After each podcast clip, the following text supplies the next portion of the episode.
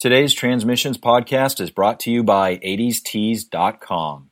80stees.com has an incredible selection of Transformers shirts and hoodies, including some amazing Transformers costume hoodies.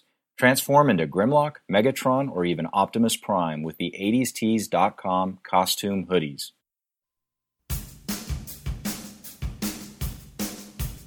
Hey there, all sentient beings, and welcome to the Transmissions Podcast, where we talk about all news, toys, and comic books related to the. Transformers. On this episode of Transmissions, we welcome Dan Bernstein, better known as E Before I in the Transformers community, for his video reviews.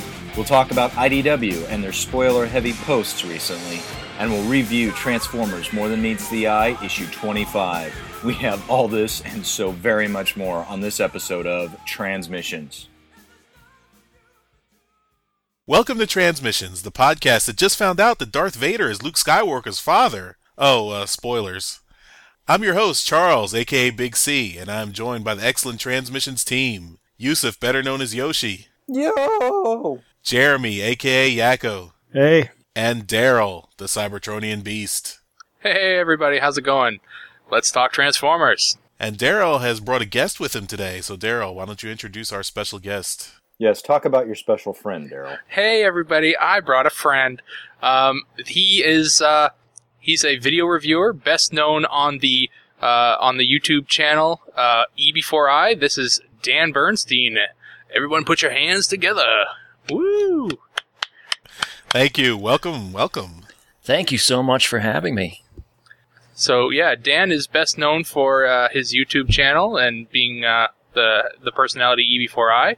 He's uh, recently started doing um, a weekly stream where he talks about WWE, Walking Dead, Doctor Who, uh, paranormal stuff, and uh, of course Transformers. That's right. Yeah, I've uh, I've been doing a weekly UStream show, um, sometimes every other week, depending on, on how the schedule's going. But uh, yeah, we we try to just tie everything together, and really selfishly so, because I kind of look at it where if I have an interest in it, I'm going to throw it up on the show. So that's who knows where it's going to go. We could talk about scarves next week, but So uh, how, how do you think the Ghost of Starscream is going to do in the Royal Rumble? I I think he's going to do fine. Uh, I think he's going to be contestant number three, and uh, yeah, he'll he'll do good. So let's get into a bit of an interview here I've got for you. Um, first of all, Happy New Year, sir. Haven't talked to you since uh, the New Year. Indeed, happy New Year, New Year to you as well. And did you get any uh, Transformers for Christmas? Did uh, anybody in your house get any Transformers? I don't think anybody got Transformers for Christmas, but I think that's only because there is no special season where I get Transformers. Like anytime I'm at the store, I'll see something and end up picking it up. And so I think all of my friends and family have said, look, enough is enough. Like here's a, here's some socks and, and a shirt. But uh, no, no Optimus Primes for you. So yeah, I, no, no Transformers specifically for Christmas, but I've had a steady stream of them coming in. Nice. Um, now, who is Dan? Who is the man behind E Before I? I'm just this dude. Um, you know, I, I, I, um, I started doing YouTube videos. Um, I, I guess it kind of goes to back. I, I have uh, two kids, and, and my son is now six years old. He just had a birthday. And, um, you know, I was a big, huge Transformer guy during Generation One. I don't want to say quite how old I am, ancient, but uh, but I, but I've been around a little while, and so you know, I was a big, big fan, and then I left the fandom for a while. Like for a long time, I was out. And when the movies, uh, so uh, specifically when the new Bay movie hit, uh, I started to, you know, kind of take notice of things again. And I had a, a daughter. Uh, my son, I'm not sure that he was born when that first film came out, but uh, certainly my daughter was. And I thought to myself, this is my chance. You know, like I could maybe buy one, and I'm using air quotes here on the radio for the kids, um, and and actually go and, and purchase something new. And when I did, it felt all kinds of wonderful. Like this big rush of nostalgia hit me. Um, but the big difference between the Generation One toys that I grew up with and what's being released today is back when I was a kid. I would get this transformer, and about six moves later, you'd have a robot, and six moves later, Yeah. he's back to a car.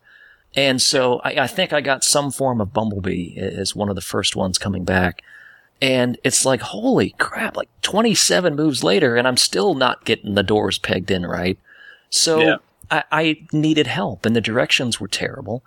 And so I hopped on YouTube and I typed in something like, you know, Bumblebee, frustrating packaging, you know, uh, big thumbs. And I put all this stuff in and I got to a video of somebody doing a uh, review. And I think it was one of Pia's videos.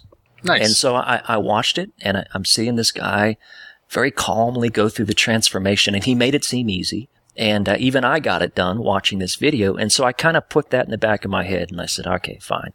Uh, then I bought another toy, same thing. I went straight to YouTube and I put it in. And this went on for a period of time. And at some point, uh, I just sort of thought to myself, uh, you know, this is something that I could see doing. And if I make two bucks here and there, so be it. But, uh, but I, I thought that I could, you know, kind of take this newfound passion of toy collecting. Uh, YouTube gave me a real excuse to buy more and not get kicked out of my house. Hey, I'm doing videos. I'm getting paid for it. So Mhm. I've since divorced. Well, there, there's that. Um, no, but that nothing to do with toys. I promise. Uh, so, uh, it- you know, it was one of those things where it gave me a, an outlet to, um, you know, start bringing these things in and actually sharing them with people. And if I help a few people in the process, then great. And it's it's been a Mhm. blast. I'm I'm having a great time.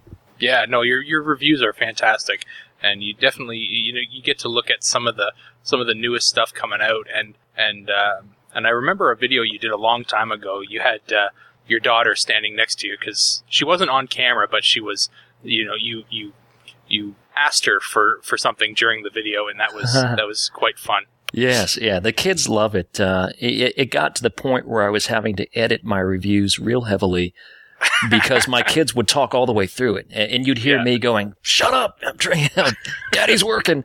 So, uh, it, but it's it's been a blast. It's been real fun. Yeah. My myself personally, I can tell you, I have a four-year-old daughter who um, I I have to wait until either my wife and her are out of the house completely, or everyone is asleep because she will come down and and sit right on my lap. And, Oh, and sure. watch me do stuff. And I'm like, no, you can't be here when I'm doing this. You don't stop moving, and you are uh, constantly chatting. so, so Yep. the only thing I can do that when wh- while she's with me is take photos.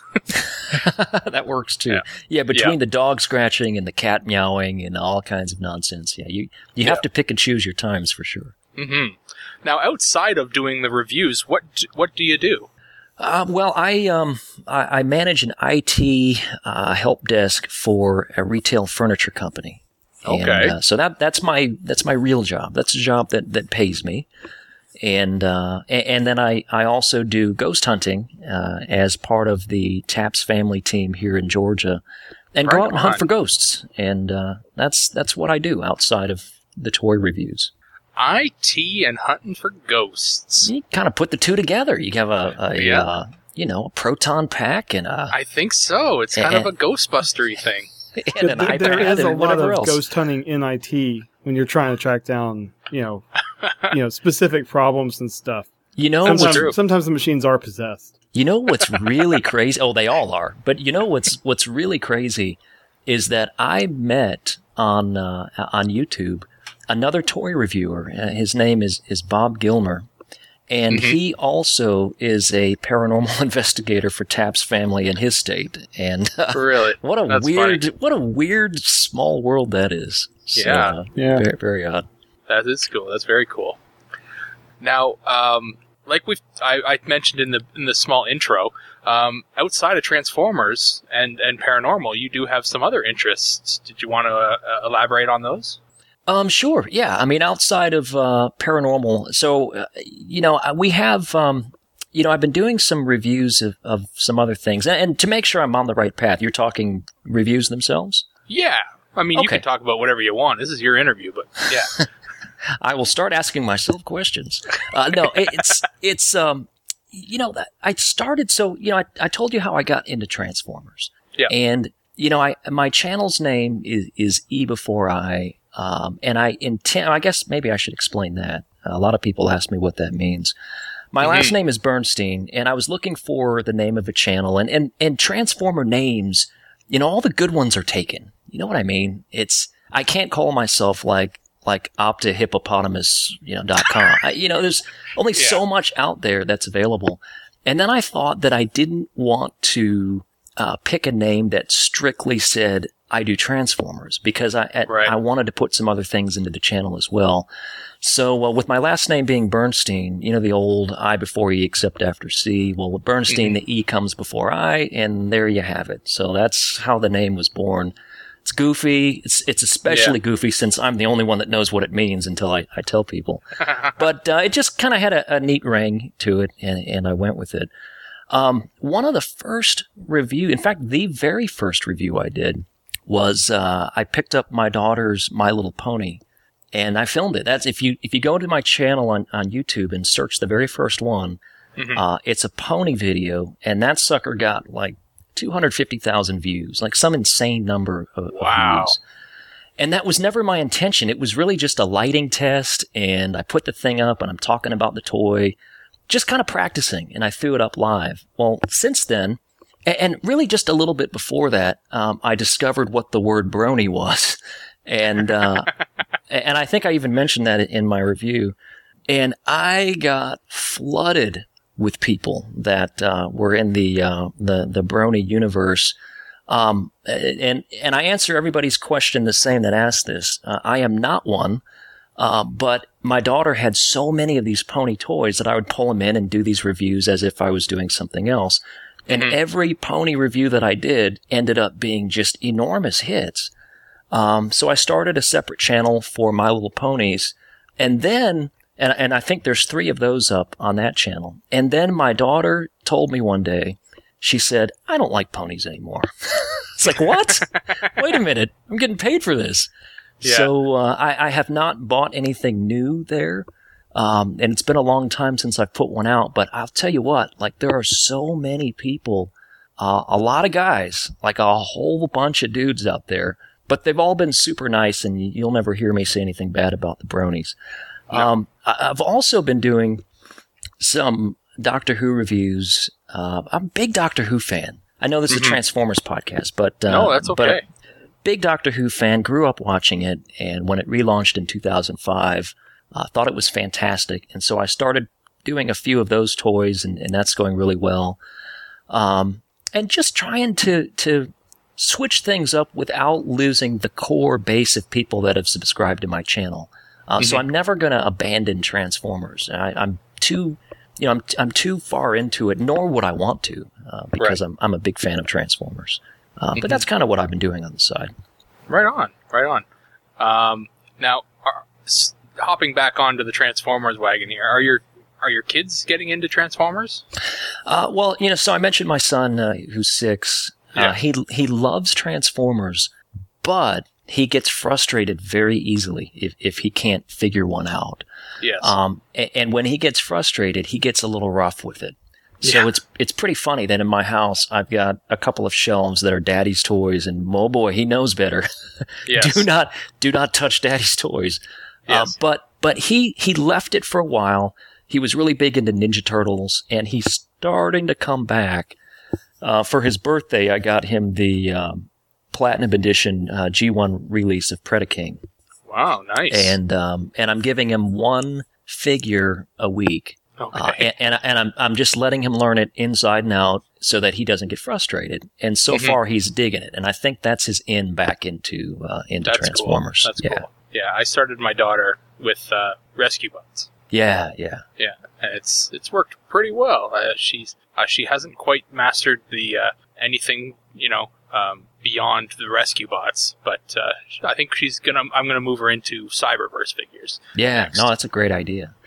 Um, my daughter liked, a, you know, she liked Cyberverse figures for a while, but she's kind of left that as well. They were both huge fans of Transformers Prime, and so it was a uh, ritual for us uh, to watch the show together. We tape it and watch it on Saturday mornings, and uh, Right. had a great time with that. Oh, yeah. How did you handle like that's a kind of dark series at times? How did you handle that with the kids? You know, my kids, my my son really anything that is kiddie based or, or based towards children, he hates it. You know, he, this guy, if there's not some form of shooting, he's not a fan. So Okay. I don't want to sound like the bad parent of the year, but uh, I, I felt like that show was okay. Some of the themes went over his head, so I wasn't that worried about that. You know, there's only so much he can comprehend. Uh, but the action and the things that were going on, uh, I think he was, he, he, he did okay. Oh, cool. Now, you mentioned earlier that uh, you you got divorced, and and uh, I've been watching your your stream, and uh, you have a new woman in your life, uh, Autumn. And uh, so, how did you uh, convince uh, this pretty young lady that uh, that you are a big Transformers fan? You have a YouTube channel, and that uh, that nerd life in, in general is a very sexy thing to be a part of. I think I tricked her. I think there there might have been some drinking involved, possibly. Um, but uh, it was great. I actually met her on a ghost hunting investigation, so she was uh, Ah, digging the paranormal stuff a- and still does. And Transformers, you know, she's not a big fan, but uh, I've I've brought her into the geekdom of other things, and uh, we regularly watch uh, Walking Dead. We're going we're Mhm. catching up on Game of Thrones now, and, and Yeah. Uh, yeah, she's she's going full on geek now, so I'm I'm pretty happy about that. Nice. So she's possessed, is what you're saying. it's quite possible. I may have cast some uh, ritualistic spell. I don't know. I'm, I won't admit that here. But, Nice. uh, but but it's gone real well, and to the point where I started uh, building back up my my collector shelves again, and and she has no. I mean, she's digging it. It's it's all good. Cool. Well, congratulations on that. Thank you. Now, how long have you been a Transformers fan? You you, you talked about it as a kid, and you, you, you got out of it. Uh, what got you into them first? Was it the comic, the TV show, or the toys? Uh, it was it was the TV show for sure. Uh, when when the TV show hit, um, you know, I was a kid when when G one aired on television, and uh, I fell completely. the The moment that I saw, I think it was even just the intro where they're playing the cheesy guitar music, Yeah, and uh, you've got Jazz transforming from I think he's running and transforms, and yeah, that scene just really, you know, hit me in, in a way that I can't really even fully explain. You know, I, I loved robots as a kid. Uh, I kind of liked cars. I had Matchbox cars and things. yeah. And uh, seeing this kind of combination of uh, a robot that could turn into a car was phenomenal. And uh, at that moment, I became completely engrossed in it. And uh, I'm sure I killed my parents talking about all the different toys that I wanted. But they were, you know, we didn't have a lot of money growing up, but they were good to me and uh, spoiled me way more than they should have. And uh, yeah, I, I had quite a nice collection for a while. And it's funny because as a kid, and I've got these old pictures somewhere where I had this shelf in my bedroom.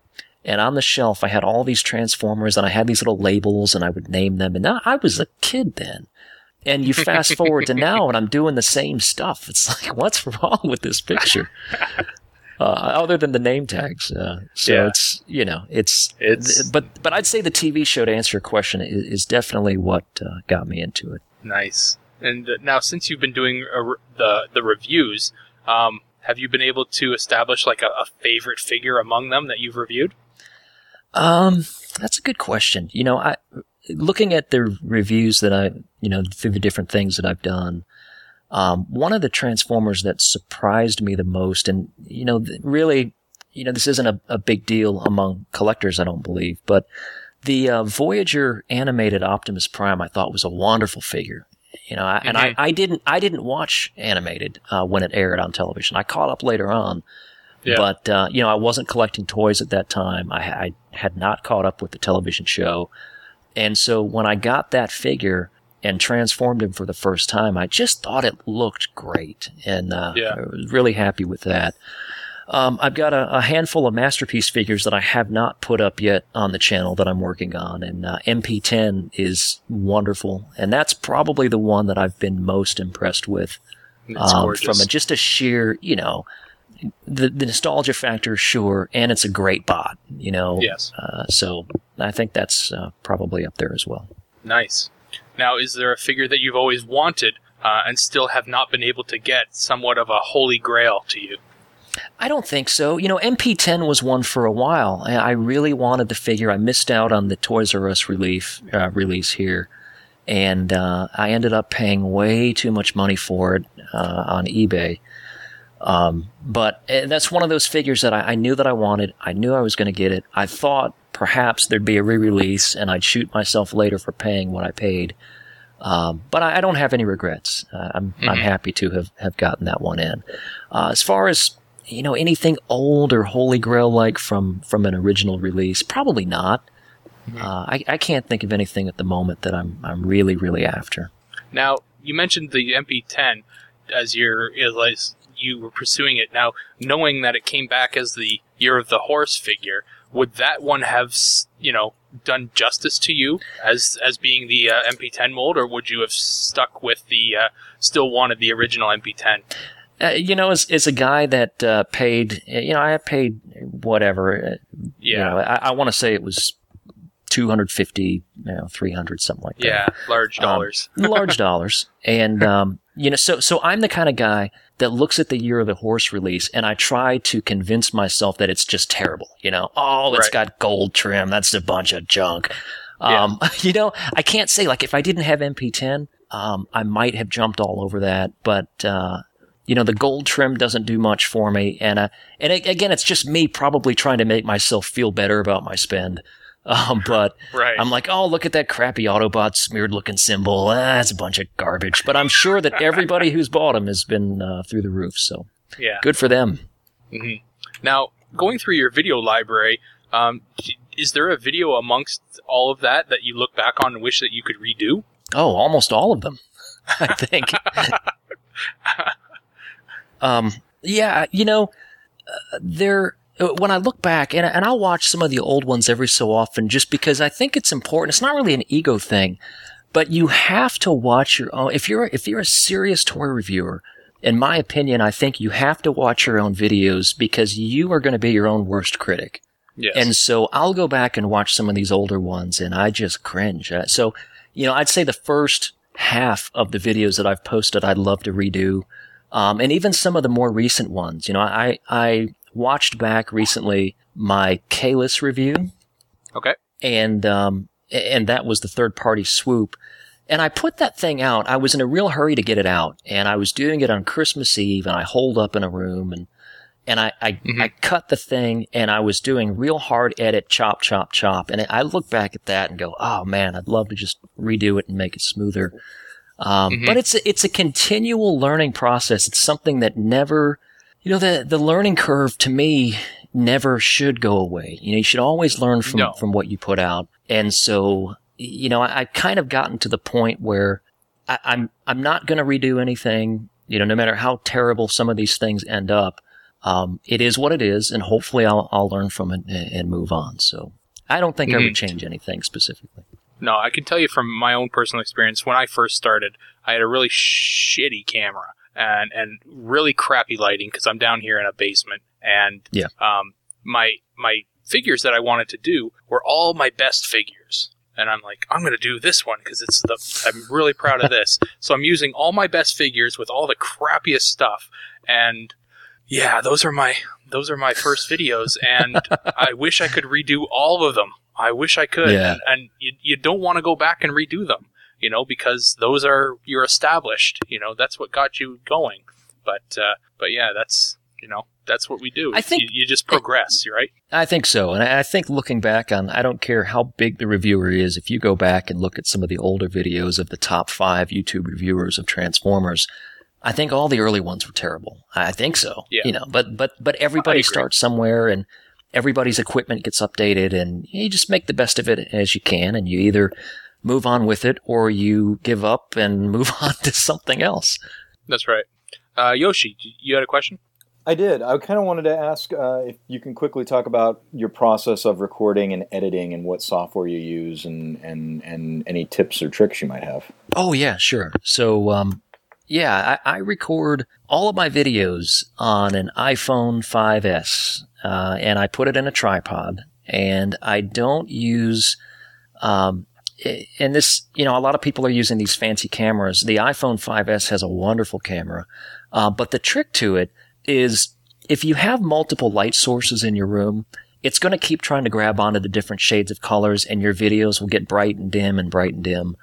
Um, so you want to keep your lighting consistent and, uh, I'm using all the same type of, of, bulb and umbrella and I've got currently probably too many, but I think I'm using six bulbs on tripods, uh, in my room. And, um, and the key with the iPhone, if you're going to shoot on an iPhone, you want to hold down the screen until it focuses in and locks that focus. Because if you don't do that, it's still going to hunt and peck, even if your lights are all the same. Uh, you'll start getting these weird kind of effects coming back on, on the phone's video. Uh, so I lock it in. If I need to zoom in on something, unfortunately, with the I, I would never use the digital uh, zoom on the iPhone. So I'll, I'll literally just move the tripod, and then as I'm editing the video, I'll cut out all those little spaces in between so that people don't have to mm-hmm. see that. Um, yeah. But you know, the, the, the key is, and I think six lights are, are too many. I just, I, I record in a fairly decent sized room. Um, so it, you know, it, it, can hold it. And I do most of my reviews at night. So I'm not fighting with the outside light sources, uh, through the windows. Um, for editing, I use, uh, iMovie, uh, through Apple and it works great. Now, iMovie 10, I think, is the newest release, and it's absolutely terrible. So I've gone back and I'm using the prior release, and uh, anyone who uses a Mac, whether you know it or not, you still have the old release out there, and it's uh, I'll tell you what it is. It's iMovie uh, 9.0.9 is is the version that I use. What OS are you using just for giggles? Um, the the latest uh, Mavericks is what I'm using. okay. using. Yep. So um, it's it's been a, a pretty simple process.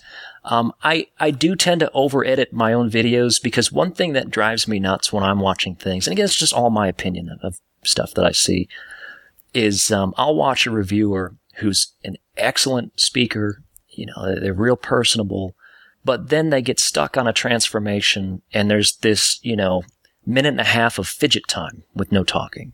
Um, or, you know, if camera gets out of focus and you're screwing around with that.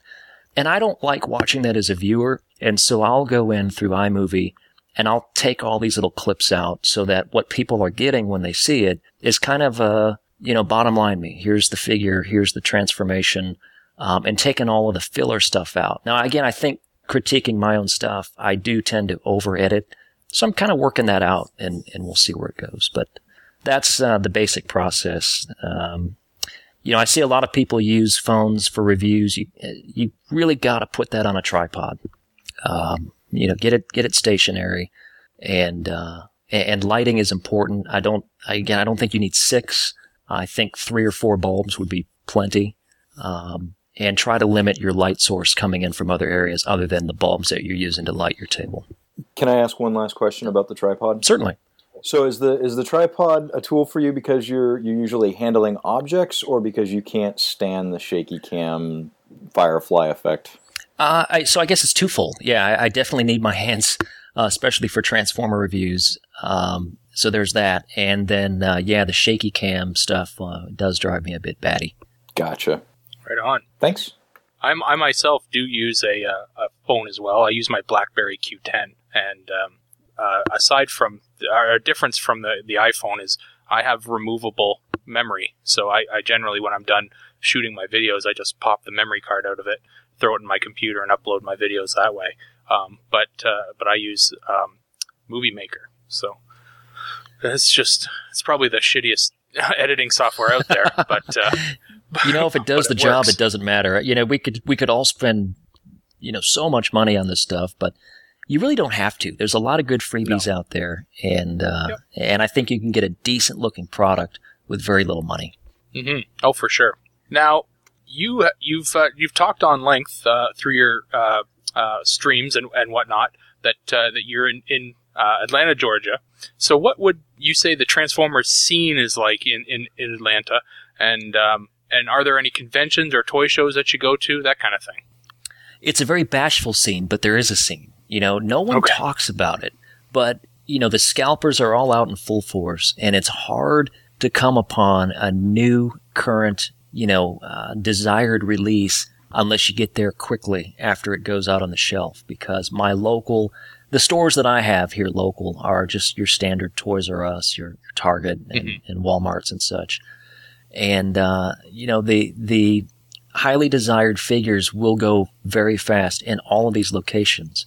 Uh, but there are no conventions. People don't talk about Transformers much here. It's uh, not a lot going on unless you really start poking around and, and looking for it. hmm So, if you wanted to obtain some G1 figures, w- would there be a place locally that you could go, uh, or are you pretty much limited to online retailers uh, for everything that not current? There are a handful of comic shops local that you can go to. There's one right by my house called Kapow Comics, I think. Not not affiliated with Kapow Toys, uh, but um, it, you know they they have some decent stuff. Uh, but for the most part, you're going to have to go online, uh, at least around Mhm. where I'm at.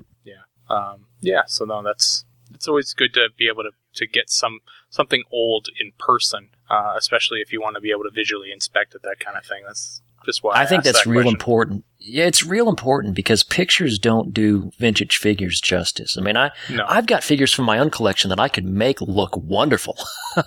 but, Yes. you know, you get it in hand and it's got loose joints and the tire rubber's coming off. And it's just, you know, you really have to, I mean, you can do it and you might get lucky, but it really Yeah. does help to be able to see a figure in person like that. yeah, yeah. Um, now, have you ever been to a convention like uh, like BotCon or uh, or my personal favorite TFCon? I have never been to a convention. No, I would very much Oh. like to. This might be the year.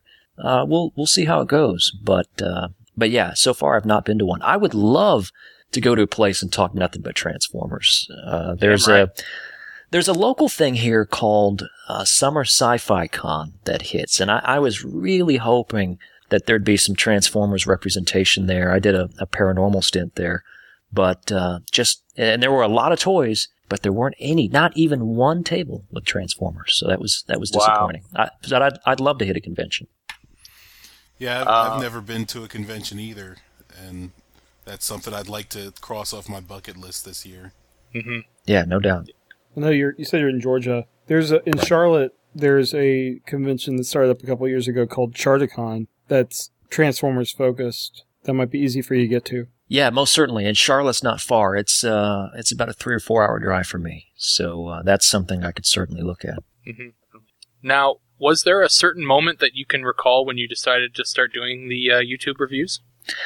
Um, you know, it was probably just after watching a handful of reviews for just for my own help, you know, and and um, you know, I, I work in IT, uh, but I went to school for radio broadcasting, and that's that's been a, a bit of a passion of mine, and and it's just sort of putting the things together. I had some equipment. I didn't have any lighting, but I, I definitely had a at, at the house I was in a built-in kind of nook that I looked at, and I thought, you know, if I stuck a camera there, it would look great. Yeah. Um, and so it just sort of hit me there. I, I'd say probably, um, you know, after watching five or six videos just for my own help that I needed personally, is uh, when I thought that maybe I could give that a go. Now, what is it that y- that you would say that you personally gain from doing the reviews, other than obviously the the monetary uh, gain, which um, I don't know for you. For myself, it's it's not overly big. Oh yeah, no, yeah. I, so I cannot uh, certainly make a living on on this at, at this point for sure. Um, Mhm. The monetary gain has has gone up and down uh, throughout the past year. It, it it's funny. It's so hard, uh, at least at my level, to predict what a review is going to do. Where you you'll hit a string where you'll get two and three thousand views a hit, and then your next one will be 150. So it- consistency has been the the issue with me there. Um, but um, you know, I, I it, it's one of those. Um, as far as what it does for me, I guess a, a few different things. Uh, it gives me an outlet to talk about something that I am passionate about, that I enjoy, um, and it gives me kind of a purpose. You know, uh, so Yeah. it's not just that I'm I'm buying these figures now and displaying them, which is all good and well by itself. Um, but it kind of gives me a motivation to keep that going and to, you know, if I can help somebody, great. Um, you know, I think with everybody, there's a bit of an ego boost there if, if people watch your reviews, and it, it, it's not all about that, but certainly, you know, you, you want people to enjoy what you're doing. Yes. Um, but I, but I think for the most part, it's really just having this online avenue where you can talk about something that you love and, uh, and meet people through the, as I've met you guys, uh, meet people that, uh, share a similar interest that I wouldn't normally find, uh, just sitting by the coffee maker at my own job. Yeah, I can I can tell you for myself, and I think I may have talked about this on the show already, but um, I, w- I was never a guy that opened my figures. I would buy them, leave them in the box, and just kind of display them. And it was getting ridiculous. I just had walls and walls of boxed figures, and uh, and I, I I saw somebody doing a review, and I was like, you know what? If I did that, I could. It would give me a reason to open my figures, and and, and, yes. and that was that was my my start. That was that was what made me start doing it. Definitely. Uh, Charles, you had a question?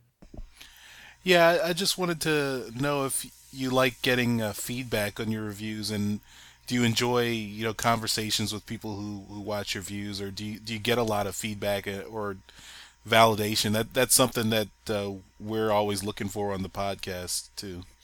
Yeah, so I love, uh, I, I absolutely love getting feedback on my videos, and uh, the feedback is is real healthy right now. I'm getting quite a bit, and uh, at least at this point, I I make it a point to answer every post that hits a video. Now, that may change, you know, tomorrow, but I, I certainly have been able to do that so far, and uh, you know, not all of them are going to be what you want to hear, whether they disagree with your review uh, or they don't like the figure and uh, you know take their hate for the figure out. And that that's one thing that'll drive you nuts is you'll get an automatic thumbs down, not because they don't like your review, but because they think the figure's crap, which I think is a bit backwards. Um, but overall, I mean, the vast majority of comments uh, are are overwhelmingly positive, and uh, and it's real fun to get feedback on this stuff because I it's important to know I think what people are digging, what they're not into. Um, not that it would necessarily impact what I do, but it's just good to know what you know the general consensus is of, of a figure. You know, th- there may be you know like this. Uh, I think we'll talk about this later, but the uh, you know this new Age of Extinction Optimus that pictures have leaked out. You know, it might look awful, but if I get it in hand and I like it, I'll tell you I like it, and the feedback's going to say, no, no, you're wrong, it's terrible.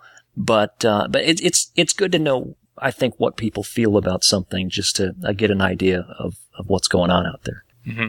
Now, Dan, are you are you? Would you say you're naturally extroverted? Yeah, um, maybe to an extent. Um, I guess it depends on, on the situation, but uh, uh, perhaps to an extent, sure. I just seem it seem like ext- extroverted people seem to be um, built better for for the uh, the reviewing community. I feel. Yeah, uh, yeah. Uh, my biggest problem at times is just, uh, dude, stop talking. okay. so yeah, I'd say maybe to to an extent. And definitely, uh, being extroverted leans quite well to uh, UStream um, because you're facing everyone and it's just you. Yeah. It's, you're not yeah. you're not you're not behind the camera. You're you're facing everybody, and, and you are the show. Um, so what what made you decide to start uh, doing the UStream shows? Um, you know, I, I just I, I had a bunch of things that I, I wanted to talk about that didn't fit in a video review. I, I wasn't reviewing anything per se, but I had interests that I wanted to speak, you know, to people and get their feedback and opinions. Uh, you know, I watched the finale of Doctor Who. Let's talk about it. You know, hey, what happened on Monday Night Raw? Let's talk about it.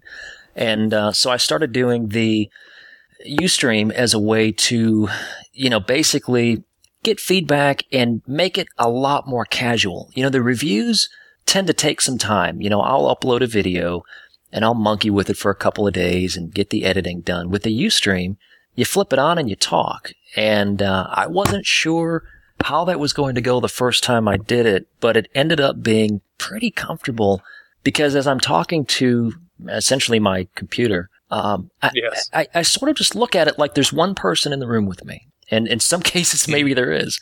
Uh, but I, I, I take that approach and then you upload it and you don't know where it's going to go. You know, I'll, I'll stick a copy of all these things up on YouTube and that quiet conversation you had with one person, um, ends up getting hundreds of hits. And, uh, so it, it's been fun and, you know, something that uh, I'll definitely keep doing. Right on. Well, I look forward to being a part of those in the future. Yeah, and thank you. Uh, we had a good time talking about your best of figures. Uh, I guess that was right before the new year, and uh, went really well. Yeah. Um, no, that was a that was a really good video uh, or conversation. Uh, I, I enjoyed uh, I enjoyed that immensely. Um, now, have you ever been surprised by the views on on a particular video? Has there ever been one that you thought, oh man, this is going to get you know tons and tons of views, uh, and got none, or you know you put one up and thought, oh, this one's not going to do overly well, but I need a video, and it just you know went through the roof. Um, I you know, so I wasn't sure. I, I started doing a couple of Star Wars reviews because again, it was it was sort of a uh, uh, it was a thing that I did as a kid. You know, I collected Star Wars figures like every other kid when when that movie hit. And so I was pretty excited to get a figure in that was a new release and I put it out there and I think six people watched. Not really, but very yeah. few people watched it. and I was really surprised because that's right when the Black Series hit. And I thought, you know, there's a good chance that this could blow up. And it just didn't. Yeah. It, it, to the point where I took it off the channel. I was, it was, it was embarrassing me by sitting there. So, uh, so I pulled it. Um, as far as something that did better than I thought, um, when I started doing the Takara releases of the Beast Hunters figures, or okay. not not the Beast Hunters, the Transformers Prime figures um, before Beast Hunters, right. when Wild Rider came out and, yes. and uh, Smokescreen and all that, and, and so I bought a few of those in, and as I'm putting stickers on these things, because unlike most Takara figures that have this you know fantastic paint uh, for the Transformers Prime releases, as you all know, uh, they were sticker fests. Yes. And boy, do I hate putting on stickers. I mean, yeah. like, it is a pain in the butt. And so I'm sitting there putting stickers on Wild Rider going, boy, this thing better get 50 views because I'm ticked off right now. And, uh, and it blew up and that thing went huge. And, uh, I think every Takara figure that I bought in did really, really well. So, mm-hmm. uh, I, I was pleasantly surprised by that. Yeah, good, good. Um, now switching gears to uh, something that uh, um, I, I, just I, am curious to know your opinion on them. Um, what do you What are your thoughts on on the new Constructabots and and Kre-O in, in general? Something that's definitely not Transformers as we as we know them. Sure.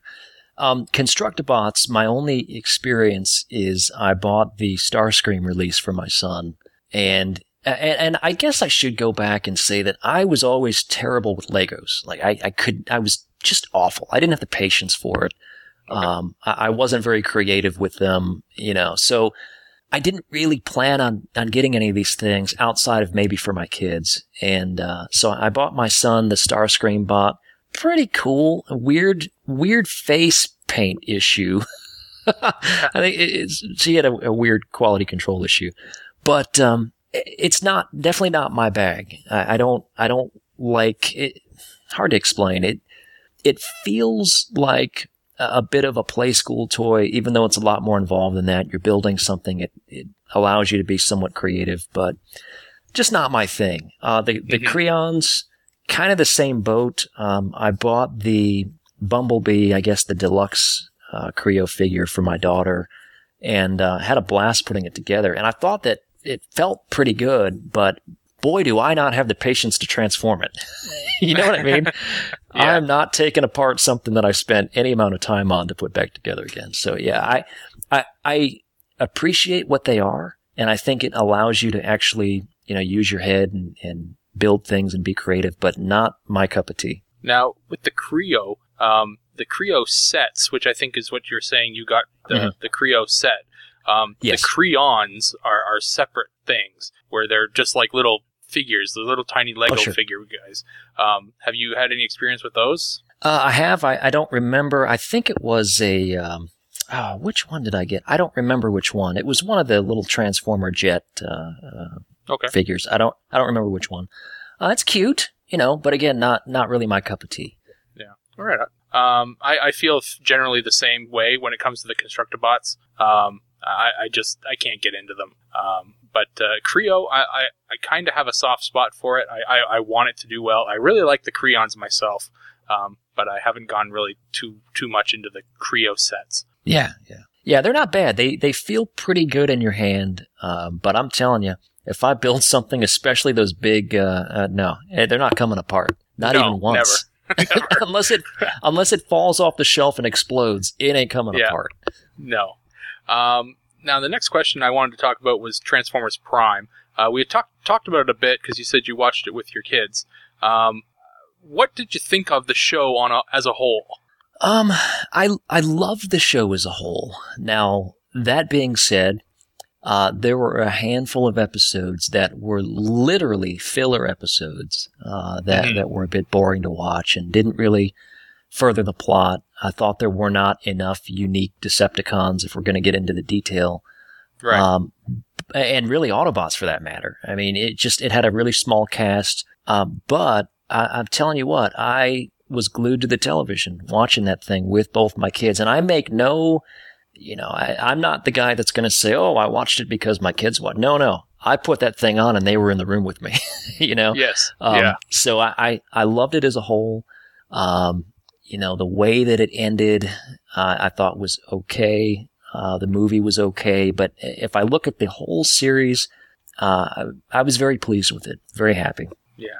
Uh, what would you What would you be? Or, sorry. What would you say is your top five Transformers shows? Like, where would you rank them? Um, you know, that would be interesting for me. I, I've probably only watched four of them, uh, and I may be wrong about that, but certainly all of the G1 episodes. Um, I eventually caught up on all of animated. Uh, started watching Beast Wars, didn't quite get all the way through it, but I thought it was great. Uh, and then Transformers Prime. If I had to put those in order, I would have to yeah, that's a tough one. That's a tough Mhm. question. I, I think, and this may be just pure selfish nostalgia, but G1 will always have that spot for me. Mm-hmm. Uh, going back and watching some of those episodes now, eh, they're a bit cheesy. The animation was clumsy. Whole bunch of mistakes, which are funny, Oh, funny, funny yeah. stuff to watch. Yeah. Um, I, in fact, I was watching an episode the other day where uh, Starscream was talking to Megatron, and the camera pans, and now he's Skywarp talking to Megatron in Starscream's voice, which is great. it's awesome. so uh, you know, Just littered and- with mistakes. oh, it really was, but that's part Yeah. of the charm of it. Yes. Um, y- you know, I'd put, uh, ay, ay, ay, I'd put maybe Prime and, uh, and animated on the same level, albeit vastly different shows. Um, and then followed closely by, by Beast Wars. Right on. Now we've trying to we've been speculating a lot on the show about what the next incarnation of Transformers uh, will will be. Uh, is there anything you're kind of hoping for? I'll tell you, I'd like to see a continuation of the story. Um, you know, there have been some people that say that, uh, uh, can we, it's been on for a while. Can we say spoilers or should I keep it spoiler free in case the two people haven't watched the, the final episode? Oh yeah, we're, we've talked about it enough. Yeah, I, I think Okay, spoilers for for anything Transformers Prime. The, the period's ended. Yeah, I, I think the vast majority of the people listening to this obviously have, have, have watched it. Um, But, uh, so there's some people that have gone down the path that Optimus Prime has survived. Uh, some people say, no, no, it's clear he didn't. Whatever, I don't care. I, I'd kind of like to see Optimus Prime take a bit of a break, even if not permanently. It's never permanent. But I'd No. like to see a bit of a continuation of the story to where they do something uh, with Smokescreen. You know, let him become a Prime. Um, I saw some really cool art that somebody did recently on what a primed up Smokescreen would look like, and it was wonderful. Um, you know, we don't have a, a hot rod Rodimus for Prime, so they, they could do that with Smokescreen. And I think he's got the kind of personality to make that happen. Uh, Yeah. Also, at the time, you know, as I watched that final movie with Bumblebee being able to speak, uh, he and Smokescreen were kind of like, wow, you got two of almost the same character on screen now. Uh, I mean, Yeah. they're different, but same concept. So I'd like to see it go in a different direction. Uh, Smokescreen gets the uh, the Matrix or whatever he needs now uh, to become a Prime, and see where it goes. And now maybe even a different animation style. I love the Prime animation style, uh, but I understand that it was difficult and costly to make. So if they go to a simplified animation or or something a bit basic, that's fine as long as the story's there. then Mhm. uh, then I'll, I'll be involved in it. I think that's pretty much the only thing we've actually heard about the show is that the animation's going to be different. So I Yeah. think you'll get that one. Yep, and and you know, I, and you can never go wrong with Dinobots. So uh, bring me bring bring on some Dinobots. Throw some Dinobots in the show. Uh, Charles, Exactly. you had a question? Yeah, I just wanted to ask uh, since we've talked a little bit about the shows, and uh, you know, you said that was how you got into Transformers, and that was me too when I was a kid. But I uh, transitioned into the comics after the show ended back in the '80s. So I was just wondering if you had ever uh, gotten into the comics at all, or if you had never really looked at them at all. I'd never really looked at them because I was never really big into comics growing up. Uh, I, I'm sure I would love them if I got them. Um, I had actually downloaded a comic, um, and I, I couldn't even tell you which one it is, but uh, it, it was a Transformers comic not long ago. Um, I think it was the one with Cirquette um, in the Beast Hunters story, but and Ultra Magnus, uh, Yeah, you know, that that deal. Uh, yes, yes. Um, and I liked it, and, and I read that to my son, and he enjoyed it. But I just haven't really uh, uh, gotten seriously into that yet. Well, if uh, any if Transformers stops producing TV shows, you've got a vast, vast amount of stories to go on for years. Oh, no question. And as long as the movies keep making money, there'll always be a feature film. Uh, yeah, there'll always be something coming. Yeah. Um, now we touched on it earlier. The that uh, we you had me on your stream talking about the best toys of 2013, and um, like, uh, do you think it was a good year for uh, for toys 2013? I think it was a great year for toys. Uh, I, and, and honestly, each year over the past, I'd say, you know, three years or so ha- has gotten progressively better and there seems to be a clear path of what's happening. Um, you know, uh, two things have happened, I think, that, that made 2013 a great year. Number one is that third party really came into focus and you had a lot of companies that were making, and I say a lot, there really were a small handful doing the real quality stuff, but it was really quality stuff. Yeah. Um, so you had third party really coming to the table and filling in gaps where the main lines were not. But then in counter of that, you had the main lines going, well, we need to up our game. You know, we're, Mhm. we're not going to let third party have all the fun. And, uh, Masterpiece started getting better. Uh, even the mainline releases on their, you know, the generations and, and so forth, while not perfect, I think we've gotten some really, really good toys this year.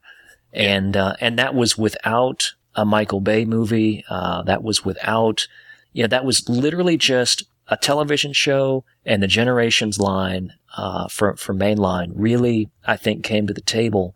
So, uh, overall, I think a wonderful year and everything I'm seeing so far into 2014, it just might top it. Mhm. So you're saying you you've seen it just getting progressively better.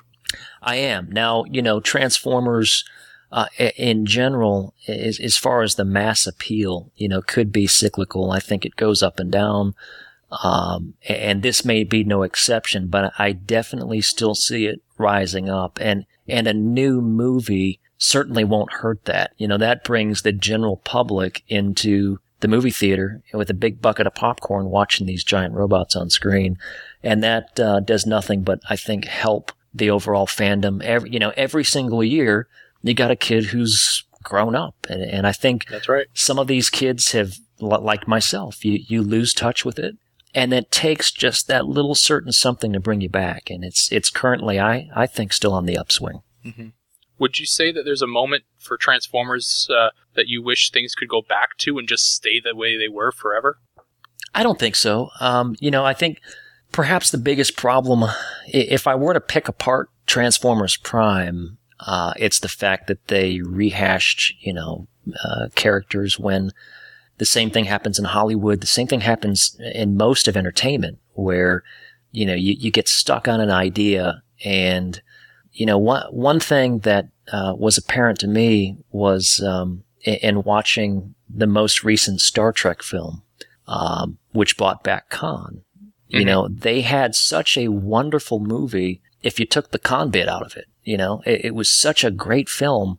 But I think that you get so wrapped up in nostalgia that you want to keep things at a certain level, but everything else around you progresses. You know, life changes, technology changes. Uh, people's tastes change. And while you might, you know, really, uh, you know, yearn for a certain period of time or the past, I want to see this thing keep moving. I want to see new care. I want to see the next Optimus Prime. Right. You know, that's that's that's what I want to see. So I, I wouldn't go back and change and uh, to any period and, and stay static. I want to keep seeing the evolution of the brand. Nice. Now, for 2014, is there anything that you're particularly looking forward to this year? We kind of touched on this on your stream. Yep, yep. So, um, you know, I, I definitely want to see, and Michael Bay movies aren't for everybody. Uh, the robots that they uh, come up with aren't for everybody, but I definitely want to see what's new in that space. Um, mm-hmm. You know, I, I don't want to see old names tied to these weird looking things. I don't want to see another Wheeljack with, with, uh, Einstein hair. I, I never want to see that. Um, but, uh, but I'd like to see what comes out next. Uh, third party, I, I think Warbotron caused me to drool on my keyboard at one point. Yeah. So, uh, you know, there's that. Um, and, you know, I want to see what's coming up next in Masterpiece. I think you all will talk about this later, but I think there's a lot of, of good stuff coming ahead there. Mm-hmm. Yeah. Oh, there's lots of 2014 is going to be going to be a good year for figures for sure. Whether you yeah. whether you uh, are into the Bay movies or not, um, there's going to be stuff outside of the movie figures that uh, that'll be able to tickle your fancy for sure. Whether you have the budget for it or not. yeah. Unfortunately. Yeah. Oh yeah, I just look at the price of uh, Warbotron. It's what five six hundred dollars oh, where I come God. from. It's gonna be so good though. yeah. What would you say is your favorite Transformers quote? Favorite Transformers quote? I don't know. That would probably have to be. Uh, I mean, I, I don't think anything will ever beat Transform and Roll Out. People that don't watch Transformers know Transform and Roll Out. Mm-hmm. Um, you know, I say that at work and people look at me like I'm crazy, but they know what I'm talking about, you know? Yeah. So, uh, I, I, think that would probably be it, but I, am sure if, uh, somebody gave me a, a, list of, you know, 10 quotes, I, would pick maybe 10 other ones, but that's the one that comes to mind right now. Nice. All right. We're going to move into our rapid fire questions. Um, these are going to be easy. You thought the, uh, if you thought the other ones were a little bit more difficult, you're in for a, you're in for a nice, easy, easy uh, closeout of the interview here. Nice. I'm ready. Let's do this. All right. Um, Autobot or Decepticon? Decepticon. Who is your favorite Decepticon? Megatron. Nicely done. Uh, Transformers Bay movies, one, two, or three? Uh, three. All right. Uh, Megan Fox or Rose Huntington-Whiteley? Both, please. All right. Uh, this is a comic based uh, question, so you may not have an answer for this one, but More Than Meets the Eye or Robots in Disguise? Chicken McNuggets. Uh, yeah, I don't know. Third party toys, yes or no? Yes. Cats or dogs? I'd like to see if we can't uh, combine the two in some way. Yeah, let's let's let's get a hybrid going. All right, uh, coffee or tea? Coffee by a country mile. chicken or steak? Ah, chicken. Yes. Uh, uh, okay. Steak. That's not a Waffle House steak. okay. That might even be chicken. I'm not sure. we don't have Waffle Houses here in Canada, so I'll take your word for it. It could be chicken yeah, fried stay steak. away. Stay away from the steak at Waffle House, indeed. Okay. Uh, Pepsi or Coke? Coke. You're at the hometown of Coke, right? yes, I can't. That's right. That's right. I, I, I don't really have much of a choice, and uh, here's hoping for a sponsor. So that's what, that's what you get. you would be disowned. That's right. Uh, but I was born in Detroit, Michigan, so I'm all about uh, Pepsi and pop and all this and that and the other.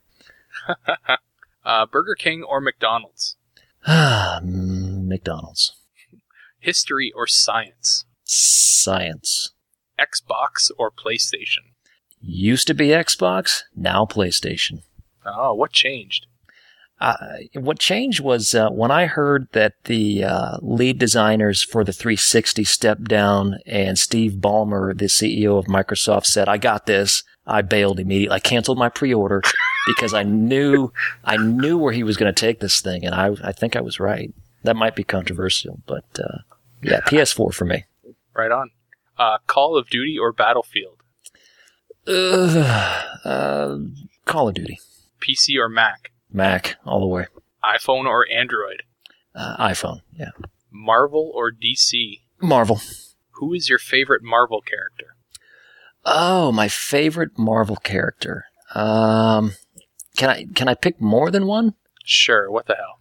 I, I I think I'm kind of looking at uh, Spider Man by an inch. Uh, no, we'll stick with Spider Man. Spider Man it is. Who were you toying up toying it with? Uh, with Captain America, but screw him. He's he's he's worthless. Sp- Spider Man it is. Spider. uh, Stallone I mean- or I mean- Schwarzenegger? I mean, really, the, the guy just took steroids and put on a suit. So That's yeah, true, right? yeah, That's true. Right. It's just right. steroids. Yep. Stallone or Schwarzenegger? Uh, Stallone. You're fired. I tell you what, though, real quick, I saw the most recent Stallone film. Uh, maybe not the most recent, but uh, the one where he's in the small town and he's like drinking his coffee, and that movie was great. So uh, maybe a Stallone, maybe a Schwarzenegger comeback. We'll see. Uh, Scarlett Johansson or Angelina Jolie? Uh, both, please. Yes, thank you. Challenge accepted, sir. Sign me up. Uh, Twilight or The Hunger Games? Oh, Hunger Games, yeah, for sure. Uh, Pixar or DreamWorks? Uh, Pixar, Star Wars or Star Trek? Star Wars, Simpsons or Family Guy? Simpsons. Walking Dead or Game of Thrones? Oh, come on. That's not. That can't be a real question. I'll take both, please. All right. Um, NFL, MLB, NHL, or NBA? WWE. That's not a sport. Yeah, I've never been a big sport guy myself. Uh, Porsche, Ferrari, or Lamborghini? Uh, Lamborghini. Cool doors.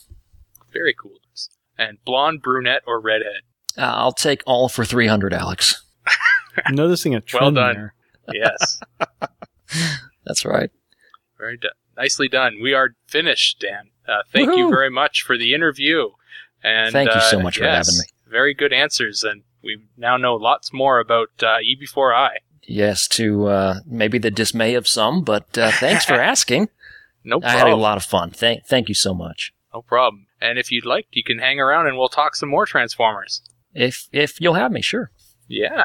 Now I I graciously hand over the microphone to Charles, who uh, who has been sitting quietly for uh, the majority of the interview and is eagerly awaiting to uh, to take over and speak. I, I actually enjoy, uh, you know, listening to the conversation. So I thought it was pretty good. All right. Well, I'm I'm eagerly awaiting giving it over and uh, and shutting up. Okay, well, b- before we wrap it up, uh, Dan, just uh, can you tell us uh, where we can find your videos on YouTube? Oh, sure. Yeah. So my YouTube channel is uh, youtube.com slash e before I net, and it's all spelled out. So uh, uh, E B E F O R E I N E T uh, net, N E T. So that's me on YouTube. Twitter, I'm at e before I net, and Facebook, I'm at facebook.com slash e before I no net, just e before I. That, that's where you can find me.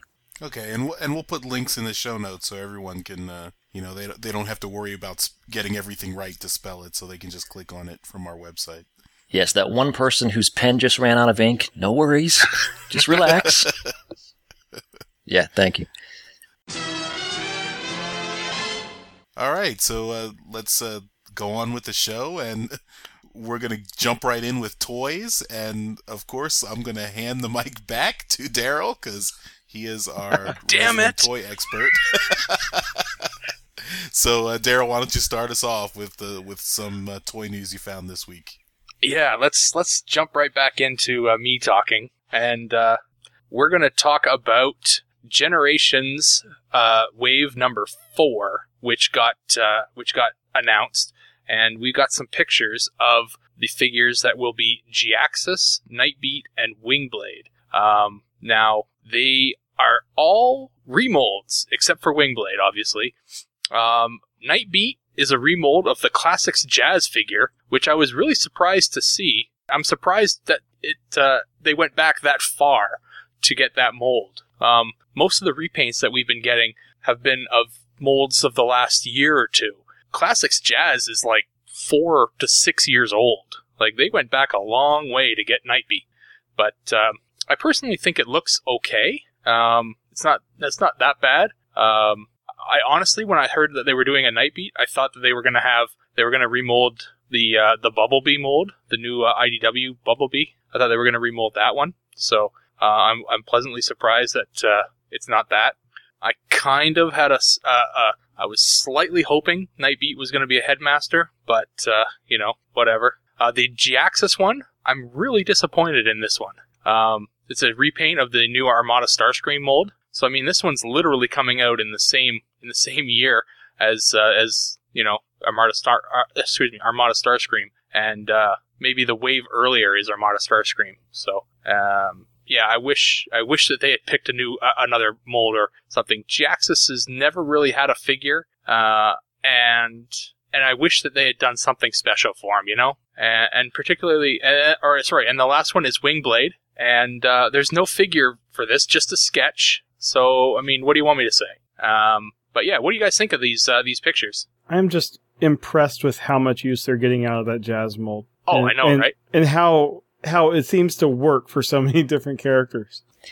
Any mold that can work with Jazz and Wheelie is a heck of a mold, you know. Right. And uh, it's a great mold. So uh, I was surprised to see this picture as well, but it could have been a lot worse, as you said. So yeah, that the access. I mean, the picture's so small. I can't really, you know, can't they really. Are. They're, they're very small. Um, and, and unfortunately, we don't have anything better right now to, to look at it. Um, Yeah, uh, I'm looking uh, at TFW, and a lot, some people think that the pictures might be faked. So, I mean, you know, kind of take it with a grain of salt until we see the official pictures. But Yeah. Well, if it's fake, then then that's cool. But they got a sketch of Wing, Windblade, right? So, yeah, but I mean, sketches of Windblade have been out oh, and around. Um, the last, the next piece I got is a, is an update. Um, is uh, a while ago we talked to um, X Trans or sorry, uh, Echo Transformer, who uh, who sent uh, his Shapeways um, design to X Transbots, um, which be, ha- is now sorry, which has now become the Boosticus add-on set for Fall of Cybertron uh, Bruticus, and it's it's a really cool looking set. Uh, I know he's got four different sets that you can get for all the different paint schemes. Um, and this past week, I actually emailed uh, Echo Transformer and basically asked him, you know, what's the deal, man? Um, this thing was supposed to come out at the end of November, and here we are in January. So, you know, where's my where, where's my uh, add-on set?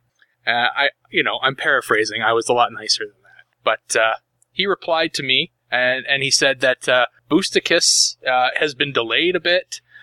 Uh, what he heard from X Transbots was that uh, the retail, the G2, and the San Diego Comic Con slash Platinum sets will be available uh, in Asia by the end of January.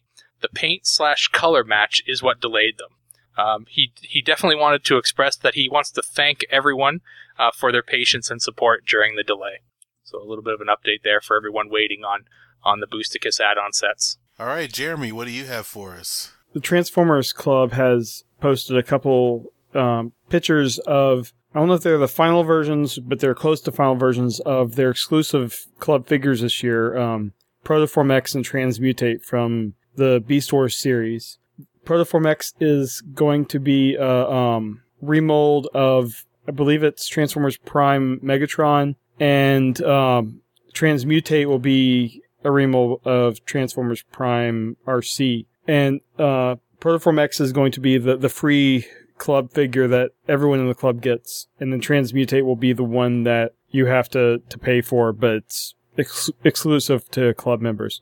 So, I mean, they just put the pictures up of the vehicle modes. Um, I've never really been big on Transmutate as a character, so I'm kind of, I mean, uh, until I see the, the robot mode, I'm, I'm going to hold judgment on that because, you know, in, in the show, all you saw was the robot mode, and really, he was barely more than the protoform. But the, the vehicle mode for Protoform X, I mean, they, they did a lot of, like, it, it it's hard to tell if that was a Megatron. I mean, it, it looks really good. What do you guys think? Uh, it looks interesting. I, I'm curious uh, to see what the robot modes will look like. So I remember, uh, you know, the transmutate character from Beast Wars, and it was it was an interesting episode because the yeah, I'm just curious to see what uh, you know uh, how this is how they're going to look in in robot mode. Actually, I just found pictures of the robot mode. I, Oh, cool. so um, we'll kind of fix this. But yeah, the robot mode, it I don't know. It just it looks like Arcee in different colors to me.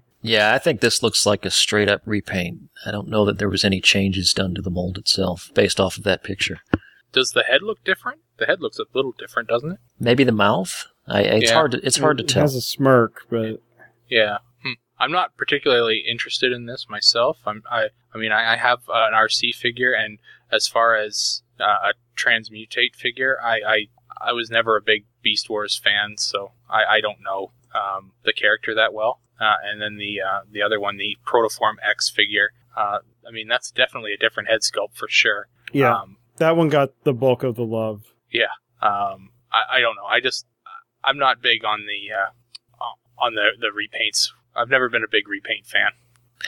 The head sculpt on Protoform X on that picture, even though it looks like a render, uh, is pretty nice. I, I'm not normally big on the repaint uh, either, but I don't know. That's unique enough. I think you could maybe put that one on a shelf and, and be all right without the arm cannon. Right. All right. Uh, so Yoshi, uh, what do you have for us? Well, I have some uh, masterpiece Wheeljack updates. Um, one piece of news that came out is that uh, it appears if uh, you order Wheeljack from Amazon Japan, uh, he'll come with uh, his anti-hypnosis hypnosis device, which I think was shown in all of one G1 episode from back in the day. Um, and another update uh, uh, shows that uh, uh, it doesn't show, but um, uh, the designer of the toy is saying that the tailpipe will also transform into Wheeljack's gun. Uh, the only piece of news I'm really stoked about is that hopefully Darryl can tell us that Hasbro is going to bring this to the states. I can't. I That's can't confirm that's it. what I want. Ah, I, the, the figure's not even out yet. I haven't. I know, but still, you're the guy. You Well, can make this happen. What do you want me to do? We want you to make some phone calls, is what we want you to do. right. I know, right? Um, yeah, no, it, this thing looks fantastic, and I think you're right. This uh, the the the the thing that uh, the little anti anti hypnosis case that's that's in an episode for all of like ten seconds, I think. but but uh, If it's good enough for Prime's axe and Megatron's mace, that's true. enough for Wheeljack's uh, anti-hypnosis device. and and Soundwave's little thing on his arm, yeah, that thing. I mean, Masterpiece has a has a, a reputation of, of making a li- little piece pieces that you're like, what the hell is this thing? And you know, it's just it, it's from one episode, and they just it's it's the weirdest little thing, and you know, it's it, they're a it's a fan's toy, right? That's what they do, and and and, and it's cool that they're doing that. It's an added little bonus. And that is a significant episode. That's the Ultimate Doom. That was a you know a good three-parter Transformers story from the 1st Mhm. season of the cartoon. I hope the um the whole tailpipe into a gun comes off pretty well because they've done it in the past. It's always been kind of hit or miss. It it either it, it either works or it you know kind of always falls off in vehicle mode or it doesn't really look like a gun. But I mean, hopefully with Masterpiece they'll get it right. I thought that worked pretty well with the, uh, I think it was the Generations Kup mold, um, where they stuck a rifle through to make that tailpipe.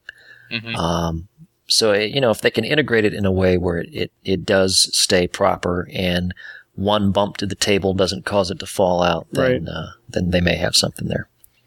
All I can tell you is that this thing just looks so good from all angles. I I can't wait to get myself uh, this masterpiece Wheeljack.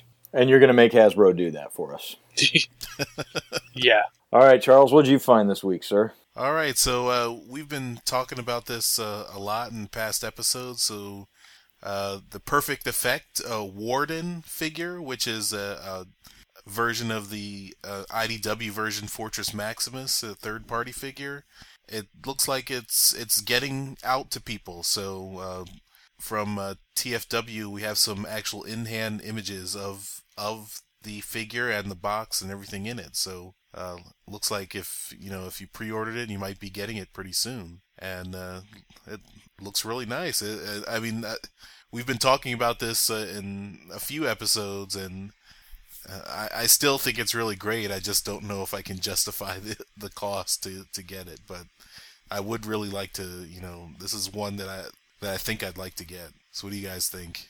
I think it looks really nice, but I don't know that I'm ready to make that purchase yet. I, I, may live vicariously through someone else's review on this guy, but but we'll see. There is always a chance, but I'm I'm not jumping on it right away. Yeah, I'm still. Uh, I I haven't even bought my first third party figure yet, so I'm still kind of just looking and and watching. But this is this this one we've just been following this one for a while, and it, it looks pretty cool to me. But I still haven't haven't jumped on yet. This figure l- lends itself very well to people who already have uh, a G1 Fortress Maximus um, because of its uh, its mode that you know where it becomes the the head, right? Um, but all of the other modes I just I really really like. Uh, so I would I would love to get this thing and and and you know just display it uh, on the on my shelf. Um, the price tag is, is a little hefty, but uh, if I can finagle a way to do it, I might I might do it with with without having to have without having a, a G1 Fortress Maximus.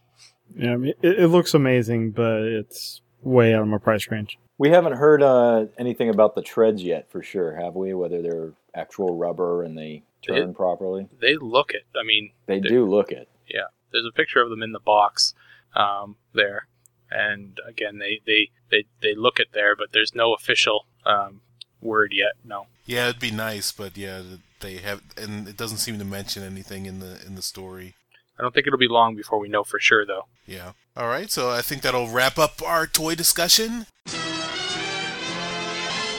So uh, it's it's been an interesting week uh, in comics. Uh, we got the April solicitations uh, for the comics that are coming up, and this is interesting because this is the first month that's post Dark Cybertron. So uh, you know there are new comics coming out, and of course, if you read the solicitations, there are some spoilers uh, for you know some of the conclusions of Dark Cybertron.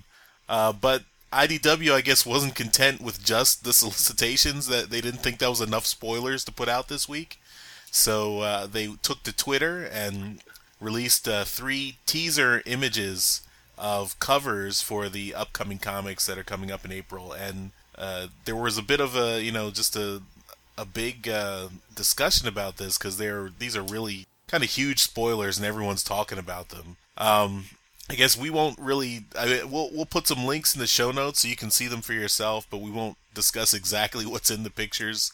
Uh, I mean, two of them are not really huge spoilers, but the third one is is kind of a kind of a doozy. And you know, we just had last uh, our last episode. We talked about companies deliberately putting out spoilers to generate interest for their comics, and uh, it looks like that's what's happening. Uh, what's happening this week, but it's it makes it difficult for for people who are trying to avoid spoilers and and want to just you know wait for the comic till they have the comics in hand to to get the surprises. It it and, was completely unavoidable too. I mean, completely. If you had an internet connection, you you got spoiled. Is what it came down to. Right. That's how bad it was. They were on Twitter. They were on Facebook. They were everywhere. I I mean, I was going through my Facebook feeds, and all three of those images were right there too. I mean, it was more than just Twitter. And podcasts were talking about it without any warning, and it. Well, you know, I don't blame the podcast or or the sites or anything because IDW put something out there, they're going to report on it. That's fine, but I I completely blame IDW. I mean, when you have a a big series that's supposed to shake up the entire foundations of your Transformers universe, and you know you're you're saying you know anyone could die you know, the outcome, you know, it's going to completely change everything. When you're halfway through it, why do you post these pictures? Why can't you wait until March? And you guys have been telling me that this Dark Cybertron storyline is going to be the thing that get me into these new books. And I was hanging on by a, a thin thread already. And this is just kind of like, well, I, I feel like I understand what's going to happen now. And uh, I'm not interested anymore. Yeah, I I have to say that at least so far for the first six parts of of the Dark Cybertron story, it's been a bit of a disappointment for me. I don't I don't think it has done a good job of being the jumping on point for new readers. I mean, it's at least you know I I don't want to you know be too negative, but it, the story has been really kind of dragging for the first six parts. It's uh, and we're going to review part seven today, so I think it's picking up a bit with part seven. But for the first six parts, we've had some good moments, but it's kind of we're still we still don't really know what's going on in the story. It's still I think it was written for the trade mark. rather than the individual issues. yeah, and I mean to put out those spoiler images when you still really haven't even given us the shape of the story yet for Dark Cybertron. It's it, it was you know just a I think that it was a really premature on IDW. Yeah, I mean, one of them had a uh, one of them had a character that, as of I think the issue before last, people thought was dead. I mean, we're obviously going to Yeah. see in the the issue we reviewed today that he's not. But you know, at the time the image came out, people assumed that character was dead. It really grinds my gears. Yeah, Yeah, so uh, just I mean, this is, I think, just a, continuing discussion we'll have, but it seems like this isn't going. This is a trend that's going to continue. I mean, uh, we had that discussion last week about how uh, the major comics companies want to do this so that they can try to get in new readers. Uh, but you know, I think another good way to get in new readers would be to put out quality comics. So ooh, you know, Burn, jeez. You just hit below the belt. all, all I mean, all I I'm ask just- is that anything spoiler related is you know tagged or you know marked as spoiler. So just give us the choice. If we want to see it, we can see it. If we don't, we don't have to. Yeah, yeah. I mean, for for me, it's you know, and and these comics are not bad by any stretch of the imagination. They're they're good. It's just they set such a high bar with robots in disguise and more than meets the eye. I mean, those two series, the first uh, you know 20, 22 issues of those series just really set the set a new standard for for Transformers comics in, in my opinion. And you know, in the modern uh, comics, they're the best that we've gotten from IDW. You know, since the you know, I would say back, you know, back to even when uh, Furman was, you know, was writing the first few issues. I think they've really been a high point. and then we were, you know, Dark Cybertron got a lot of hype, and I, I think it's just not living up to the hype, and and maybe that's maybe that's a problem of the hype, and but I, I think the you know the comics are not quite as good as they could be. Yeah. I'm just hoping the the payoff is enough to, you know, un, I guess, Keep me interested. I just hope it, it's enough to redeem the slow start that, you know, the first six issues had. Yeah, but uh, yeah, we're at least for me, I'm I'm on this train to the to the end, so I'm, Yeah. I'm still looking forward to the comics. But yeah, all right. So and just to just to mention what so the April solicitations uh, that were out. So we've got uh, more than meets the eye number twenty eight. Robots in Disguise number 28, and then the the Windblade uh, number one, which is the new uh, miniseries featuring the new character Windblade that was uh, created by Hasbro from the fan poll last year. And uh, then there's a trade, the Dark Cybertron Volume One, that collects chapters one to six. That trade is out in, in April. So uh, if you haven't been keeping up with the with Dark Cybertron, you can get the whole first volume all in one go, and then you know just get the second volume and see the whole story. Uh, and then there's also another another book coming out called the Transformers Legacy: A Celebration of Transformers package art, and that looks like it's going to have uh, art from all the G1 boxes and everything, and, uh, that- collect a lot of different art. I know they've been working on that for a couple of years because um, I think the last two BotCons it was brought up, and the guys behind it, uh, Jim Sorenson and I can't remember the other guy, they they were actually like Hasbro didn't have everything, and they were going to fans who had you know the boxes in their collections and getting really high quality scans. Oh, neat. So yeah, if if if you're interested in classic uh, box art, you should definitely check that out. That sounds wonderful.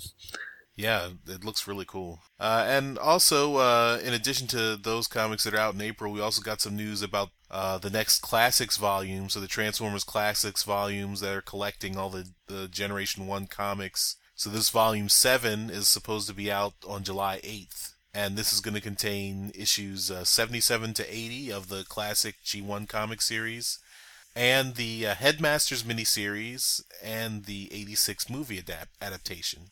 So uh, the Headmasters series gets a reprint after uh, you know a long time. So we mentioned that that that didn't see a reprint since the early 2000s with Titan Books.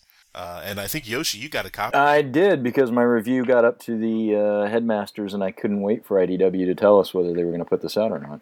Yeah, so you you still you still got a few months to wait for their their volume Right. anyway. So it's probably a good idea to pick it up. I'm wondering if they're going to have Volume Eight being just all of G two.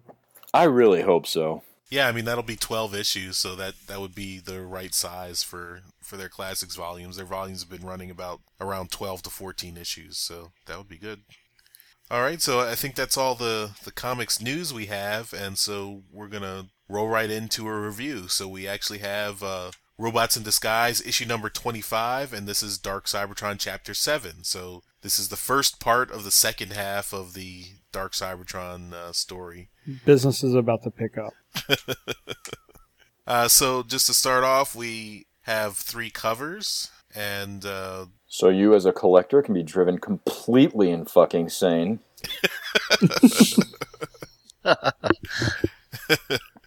and the the first cover is uh, by Casey Coller with the colors by Joana Lafuente, and that's uh, Ultra Magnus and Whirl going down a dark corridor with lots of arrows uh, painted on the walls. And we have uh, the subscription cover, which is by Phil Jimenez, and that's a picture, uh, uh, colors by Romulo Fajardo Jr. And uh, that's a picture of Crosscut, which I'm guessing is the pack-in figure for this comic. And he is the uh, repaint of the Skids mold uh, toy that was just announced uh, a couple weeks ago. Was in Wave Three with uh, Ratbat and Tankor, right? I think so. And uh, then the re- the retailer incentive cover that's by uh, Andrew Griffith, who we just had on the show last week, with colors by Josh Perez, and that is uh, Megatron and Galvatron going at it. Uh, so, uh, which cover uh, appeals to you guys? I really like that first one. The just the the contrast between the the green and the the blues and the black. That just really looks nice. Yeah, I'm pretty torn between the uh, the Magnus cover and the Galvatron Megatron cover. Um, something about having Megatron and Galvatron just going at it on the on the cover is really appealing to me. Yeah, I like the. Yeah, that's a nice cover, um, but I'm I'm kind of looking at this first one here, and and looking at as you already mentioned the contrast, the blue and the green, and Whirl's leg. You know, he's got his his ski leg, so to speak, uh, next to Magnus's big chunky. I mean, it's just such a neat picture. Uh, that that would be my pick. Yoshi? You don't have anything good to say.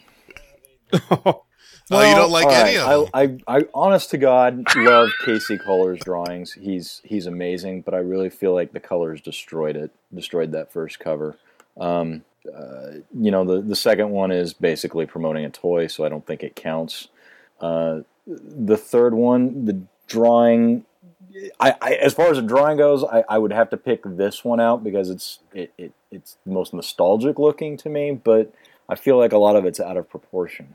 Okay. It's odd that their Their- mouths are doing well, the exact mouths same and their heads thing. just seem so huge. I mean, Galvatron, it, it doesn't look right. His whole face, his helmet, and everything is just it doesn't it doesn't look right. So you know what? Hate me.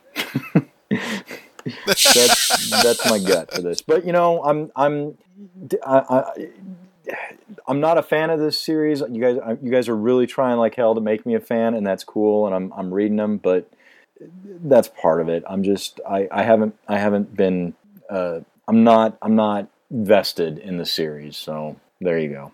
Hey, that, that's fair. You, you know, you you gotta give your honest opinion. You know, so um, for me, I, I actually I do like the Megatron and Galvatron cover. I uh, I I see what you mean about the proportions being a little bit off, but I, I still like the pose and I like the the details in their you know in their in the lines in their bodies. So I, I like that. Uh, you know, get I, and I also like you know them getting into a scrap. I mean, it this is actually more of a more of a fight than they, they actually get into in the issue. Now- but, uh, Can, can, we, can we talk about this cover a little bit more with with the possibility of spoiling the story slightly? Um, can we come back to that when we get to that? Uh, when we get to that part Yes, in, this, in the issue? All right. If that's the, as long as you're not uh, cursing me. Uh, No, when no, your no, mic's I'm on not. mute.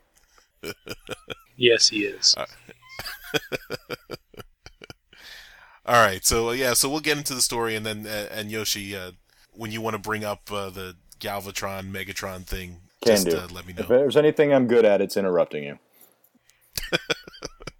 That's what we love about you. All right, so uh, this issue was uh, this is a Robots in Disguise issue. So uh, John Barber is the uh, you know gets the the first author credits, but it's written both by John Barber and James Roberts.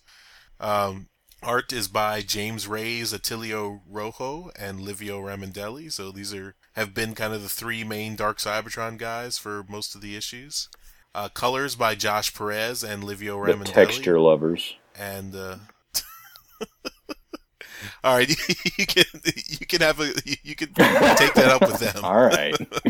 Puppy, puppy kickers. We're gonna have to have Josh Perez back on the show and just let you go one on one. And uh letters by tom b long and edits by uh carlos guzman so uh i'll skip over the recap since we just had the dark cybertron chapter 6 uh last week uh, but the roll call, I just wanted to mention uh, there are a couple new additions. So looks like Jhiaxus and Bludgeon are coming back. Uh, they've been out of the picture since I think Dark Cybertron Chapter One, and but they're uh, you know they're coming back. They they had a long trip to Cybertron. Looks like they finally got there, and uh, looks like Bumblebee and Megatron are going to team up in this issue for a little bit. And I think the rest of the characters are all faces we've seen before. So, oh, and we see Nightbeat is now uh, he's he's got his own picture in the in the roll call here. So it looks pretty good. All right, so we'll start off, and this was a so we start off with uh, the Lost Light. So these are all the uh, all the guys who've been traveling around the galaxy, and they're still on this uh, water, this uh, you know Red Sea planet, and they're trying to defend their ship against the uh, Ammonites, who are you know have, have been uh, trying to attack them. And since a lot of the the uh, first string uh, more than meets the eye cast have been off, uh, you know, traveling in the rod pod exploring Metroplex. So in their absence, a hound has been leading the Lost Light crew against the Ammonites and trying to to protect the ship. So uh, I like this this first page here because we see a bunch of you know a bunch of bots who haven't had the spotlight recently. So we see Hound, we see uh, Trail Cutter to uh, uh, I think that's uh, to his right or to his left, I guess, with our right. And uh, in I guess submarine mode is Wave Rider behind him, and then in the background you've got uh, Sunstreaker, Blaster, Chrome Dome, and you know a couple other guys who I don't really recognize. Did uh, did we know that Hound was on the ship? Yes. yeah, Ho- yeah. Hound, Hound's been in a couple of scenes on the on More Than Meets the Eye in previous issues. Okay, because I, I, I looked at this and I, and I was quite surprised actually. I didn't remember him being in an issue before. I'm just not as, as observant as you guys. Sorry.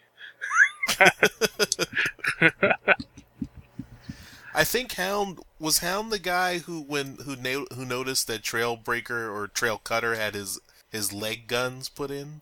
I think in that I think that was more than BCI number twelve, where you know he's standing next to Trail Cutter and says, uh, "Oh, you know, leg guns," and he's like, "Nice." I I can't think remember. that was Hound. I don't remember. No, that's why you're here, buddy.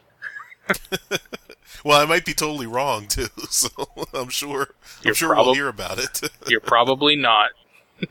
Uh, so yeah, so anyway, uh, you know they're they're fighting the Ammonites, who are the you know also nicknamed the Minicons, and uh, while they're in the middle of the battle, uh, so one of the guys, uh, Crosscut, is getting you know attacked by one of the Minicons, and then Swerve comes in, and says, "Hold on, Crosscut," and and gives him a little save. And uh, but Crosscut doesn't recognize him, and Swerve is kind of hurt by that. You know, uh, you know, Swerve's like, "Well, I have a bar on the ship. You know, it's a place where everybody you know, Everybody knows your name." How- exactly. but uh, Crosscut uh, doesn't know him.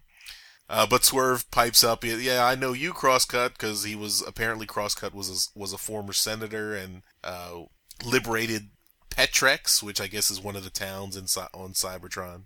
And uh, you know, Crosscut's like, uh, "Yeah, that was my wartime reputation, but I'd rather be remembered for my art." And uh, so, just a little interesting exchange. And of course, since Crosscut is the pack-in figure, he gets a he gets a little bit of the spotlight in this issue. And this is actually the first appearance of Crosscut. So you know all those other scenes on the Lost Light and More Than Meets the Eye in the last you know 20 or so issues, he was in the background somewhere, but you just never saw him. So apparently he's been on the ship the whole time. And uh, so you know they're um, they're continuing to fight the Ammonites, and after they you know they have a little break in the battle, uh, Crosscut says, "Oh, you know, Swerve, your communicator's flashing. You have a missed call." And Swerve's like, "Oh, okay, so I'll uh, you know check that out." And meanwhile, the Ammonites start retreating, and Hound thinks, "Oh, great, you know everything's uh, we've saved the ship. The Ammonites are retreating, so you know we can go back to the ship and and you know get things set up and and get ready to you know move on to the next uh, next task. But uh, Wave Rider, who is one of the few uh, you know water-based uh, Autobots who can transform into something that's actually useful underwater, uh, messages to Hound. Uh, you know, don't don't pop the champagne yet. The the Ammonites have not are not retreating. They just found a bigger, uh, you know, they've moved on to bigger and better things. Emphasis on the bigger, and of course that means Metroplex because Metroplex is stuck here underneath the sea, and they're all, all the Ammonites are converging on Metroplex, which is not good for the guys who are inside Metroplex, and so we cut to them, uh, Ultra Magnus, uh, and all the other guys, and if you remember in last issue, it was a bit of a cliffhanger because they had noticed that a minicon had wired some explosives to the rod pod, which was their submarine, and just exploded it in their faces. But luckily, a blast shield uh, formed in front of all the Autobots and protected them from the blast. And they're, uh, you know, they're trying to figure out what happened, and uh, you know, Skids Skids mentions um, that uh, Metroplex, since he's you know a giant transformer, he's built he was built to, to be a giant city. So he has, you know, moving parts all around him. So a wall just moved into place between them and the, the explosion, and that's what protected them. Um, so you know, while they're you know while they're coming to this conclusion, uh, they notice that Whirl is missing, and you know, of course, they're wondering, you know, what's what's going on. That that seems to always be trouble. Uh, but they don't have time to talk about that because Swerve messages uh, Getaway back to, uh, you know, since uh, since Getaway was the one who left him that message in the last issue, and Swerve just says, "Get out of there," and, and Getaway's like, "What? Are you joking?" And he's like, "Does it sound like I'm joking?" And Getaway says, "Kind of." and this is, uh, I guess, this is a, uh, you know, just winking at the fact that Swerve has been kind of a, you know, the comic relief character. So even when he's being serious, the other characters think it's a joke.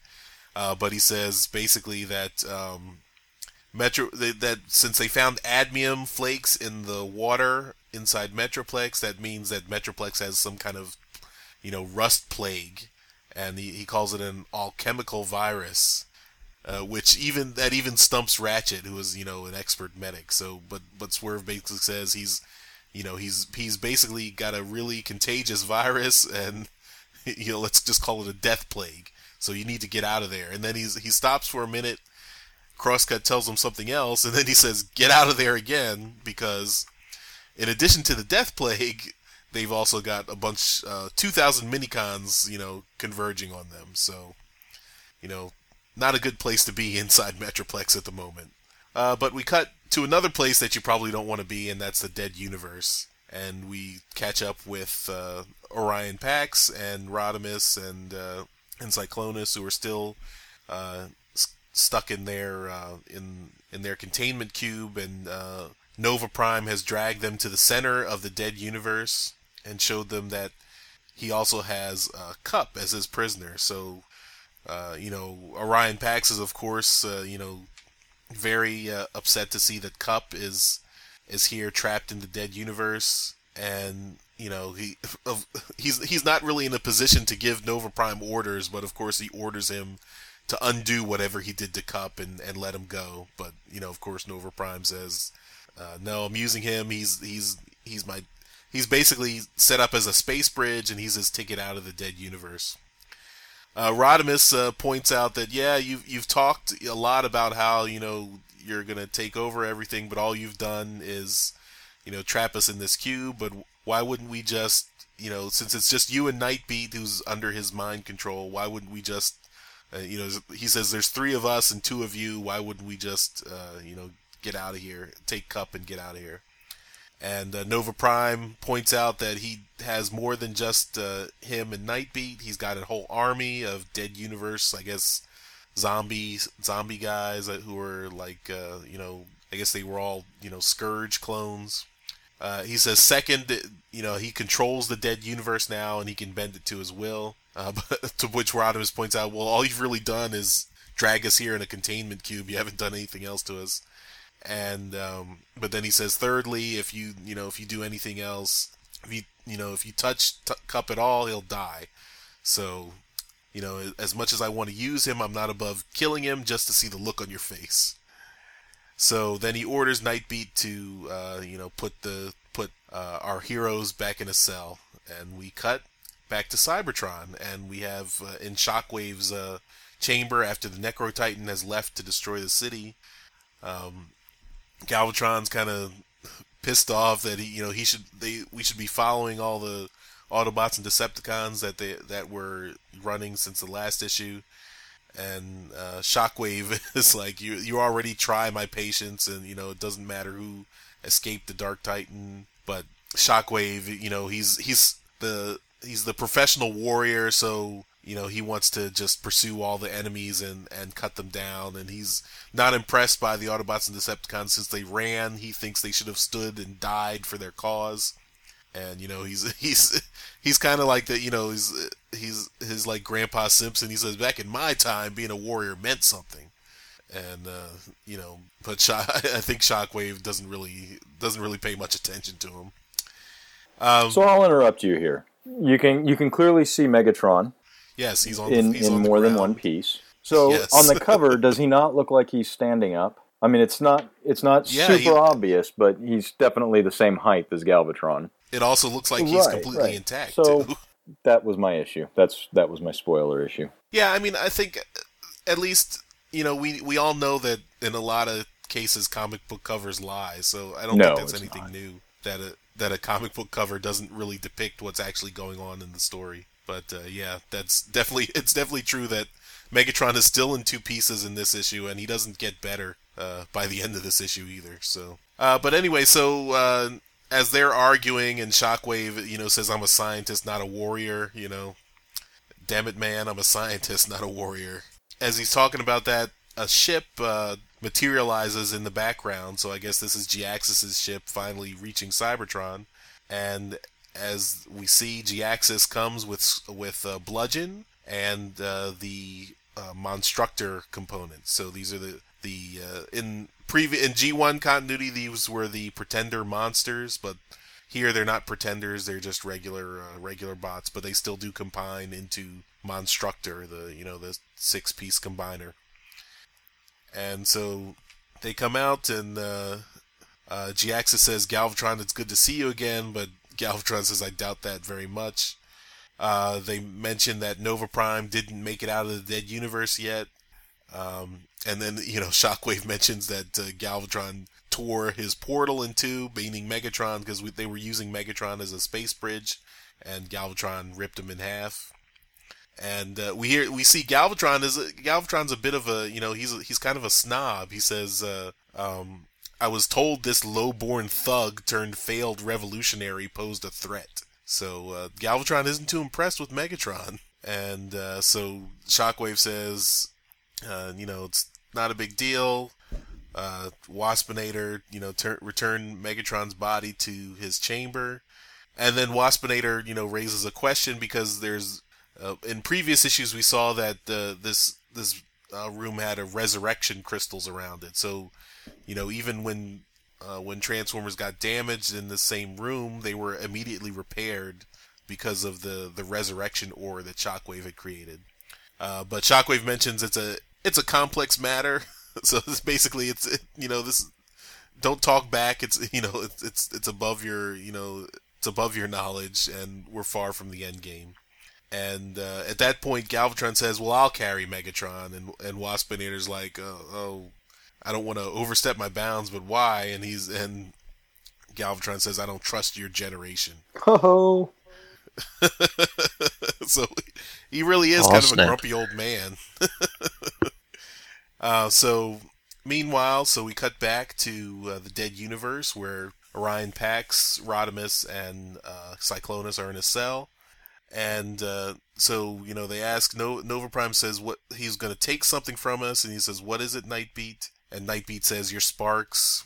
Why do you think you were lured here?" And, you know, Kup Spark is too old to take the strain of a, of maintaining a space bridge, so he needs he needs fresh ones to you know to keep it open and escape the universe, escape the dead universe before it collapses. And uh, so uh, Orion Pax asks Nightbeat, you know, Nova Prime said he if we tried to free Kup he'd die. Is that true? And Nightbeat starts to answer, but then you know he says enough of your questions. I don't have any sympathy for your situation. And then and then Rodimus says, Nightbeat, look at my hand. Look at it. And you know, the, again, this is you know this is a question we had in the last issue, and and it's in the earlier in the story. There's something written on uh, Rodimus's hand that we haven't seen until now, and he's using it to somehow affect uh, Nightbeat's programming and try to break him out of the brainwashing that he got. And so we get some exposition that that Rodimus has figured out that when they brainwashed uh, Nightbeat, they had to suppress his true nature. And uh, he mentions it's Shadow Play 101, which is which harkens back to a previous More Than Meets the Eye story about that was titled Shadow Play. So that was issues nine to eleven. Go check them out if you haven't. Th- those were excellent issues. They were amazing. And uh, yeah, those those are really great. And you know, Rodimus goes on to say Nightbeat loves a mystery, and he you know he feels the urge to explain it. That's you know he's using a part of his brain that should be off limits. Uh, and I can't. I think I guess Cyclonus says I think you're reaching So Cyclonus is, is skeptical of of this plan of attack, but uh, Basically, getting getting getting Nightbeat to pull his Sherlock Holmes shit on Rodimus's hand gets him out of the spell he's under. Right, exactly. And uh, yeah, so he so finally we see what's written on Rodimus's hand, and it's the number eighty nine over the number one hundred one. So it's eighty nine with a slash and then one hundred one beneath it. And so Rodimus is like, you, you get one question, and th- and this breaks Nightbeat's uh, mind control because of course he loves a mystery, and he said he asks he asks his question like, how many how many uh, people are on board your ship? You know, he knew he knows you're the captain of a he knows Rodimus is the captain of a starship, the Lost Light, and how many people are on board? And Rodimus answers back 190, and he says, "And well done." So Nightbeat solved the mystery. It's still not quite clear to us yet, but uh, of course, 89 plus 101 adds up to 190, so that's clear. But the significance of those two numbers is not quite clear yet for us. But they were clear for night. They were clear enough for Nightbeat, and he breaks his mind control, breaks, uh, uh, opens the cell, and says, "Let's go get Kup."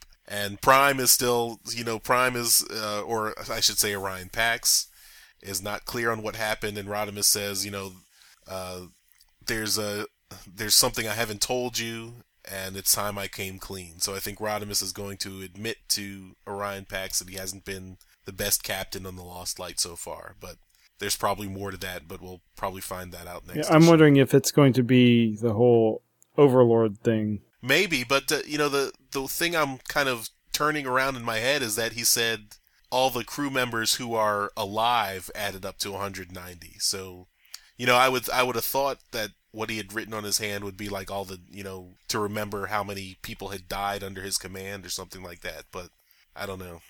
So that that's still a question for me.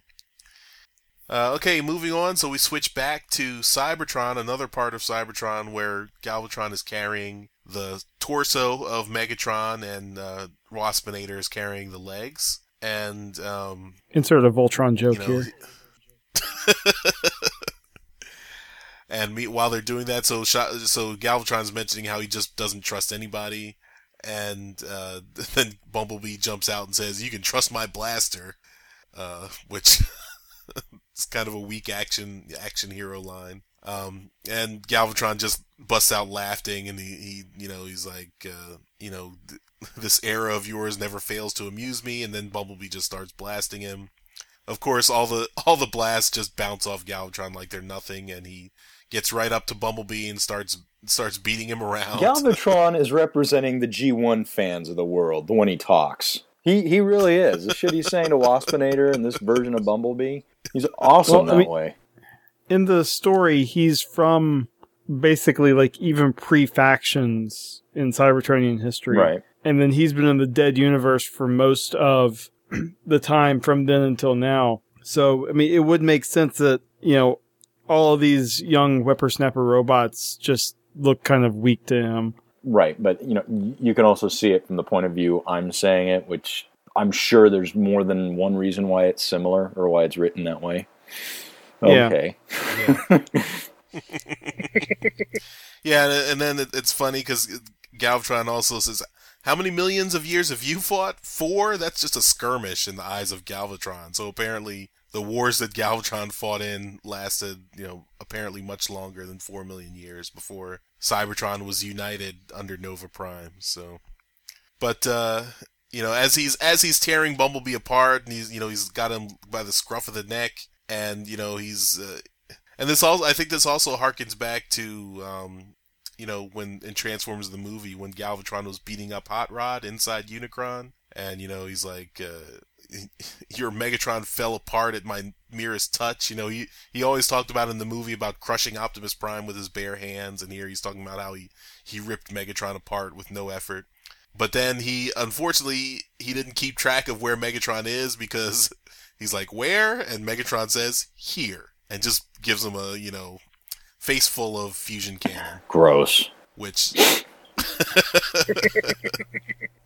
so you know it's it's I, I think you know what I liked about this was this also shows you know how much of a badass Megatron is. He's st- he's in he's been torn in two, but somehow he managed to overcome Waspinator.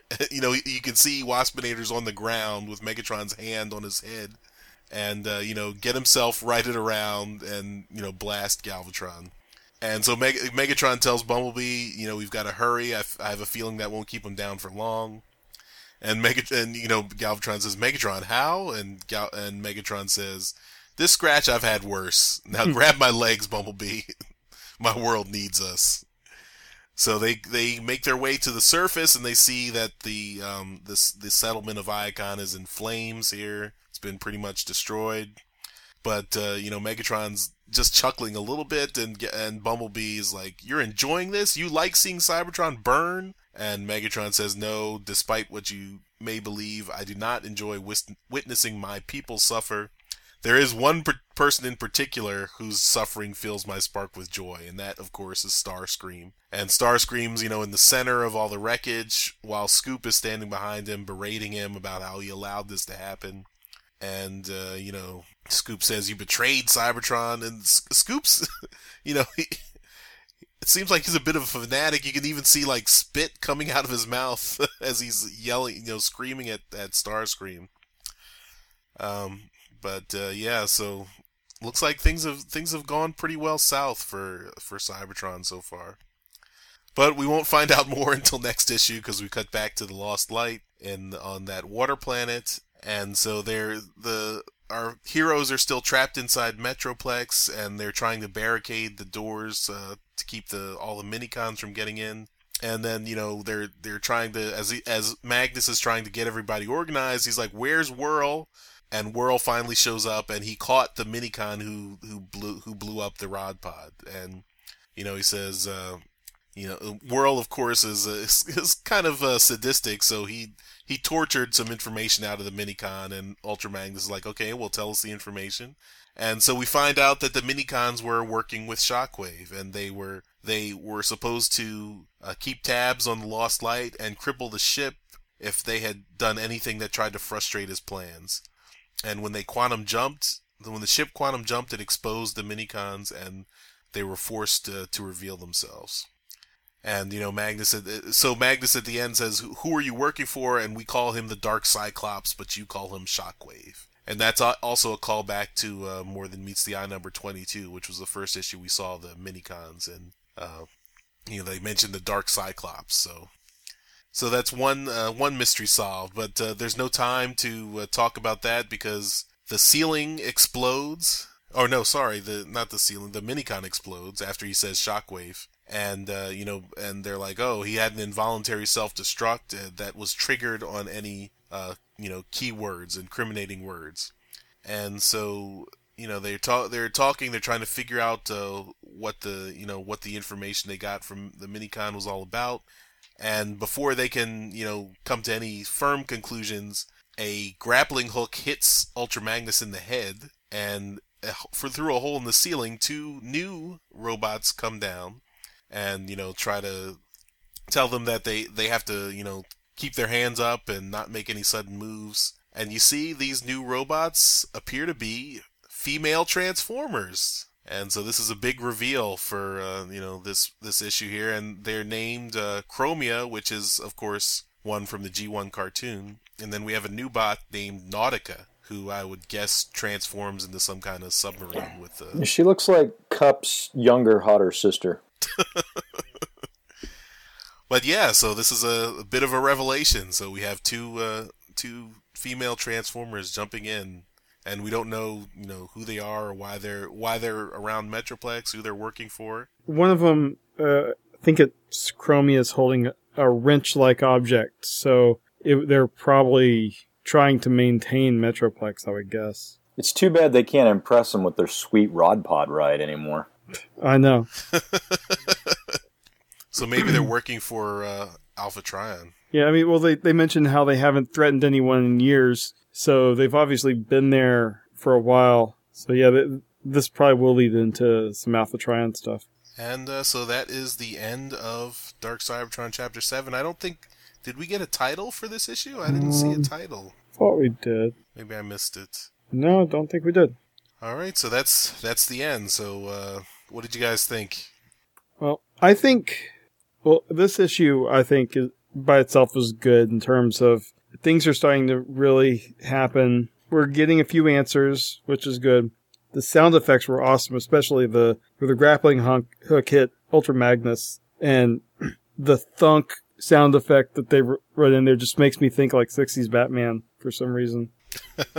But I'm wondering, as a series, if Dark Cybertron would have, would have been better better served to have each setting pretty much take over an entire issue. So you have one issue that's like 90% dead universe, one issue that's 90% Cybertron, and then just like a couple pages of something to to weave the two together. You kind of get you kind of get like a Game of Thrones effect then from the books, don't you? Because then you're you're kind of having to go back and replay the story from another point of view, and you know so much about what's going to happen already that I would think for three or four issues we'd be like, all right, I'm I'm just ready for this to get over so we can move on to the next actual thing where we learn something. Yeah, well, I mean, but especially the first few issues where it's been so slow, but it's like they're spending so much time on setup, but they're it's like they're setting up part of something for one setting, and then the next issue they're continuing that setup, and the next issue they're continuing that setup, and it just seems like it would it would have played off better if you got all of that preparation all in one issue, and then the payoff can be this where you're jumping from scene to scene as they're weaving things together I don't know. It, it's, it's like you're getting you basically have three cliffhangers every issue, and it's like it's a little bit of a you know whiplash, I guess. Yeah, maybe I'll take screenshots of a couple issues and put some together and just see how it would read. Yeah, that'd be a fun little project.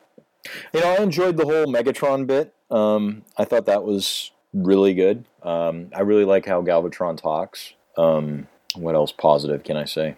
Uh, I kind of like the Nightbeat thing, how they deduced how to make him uh, break the spell.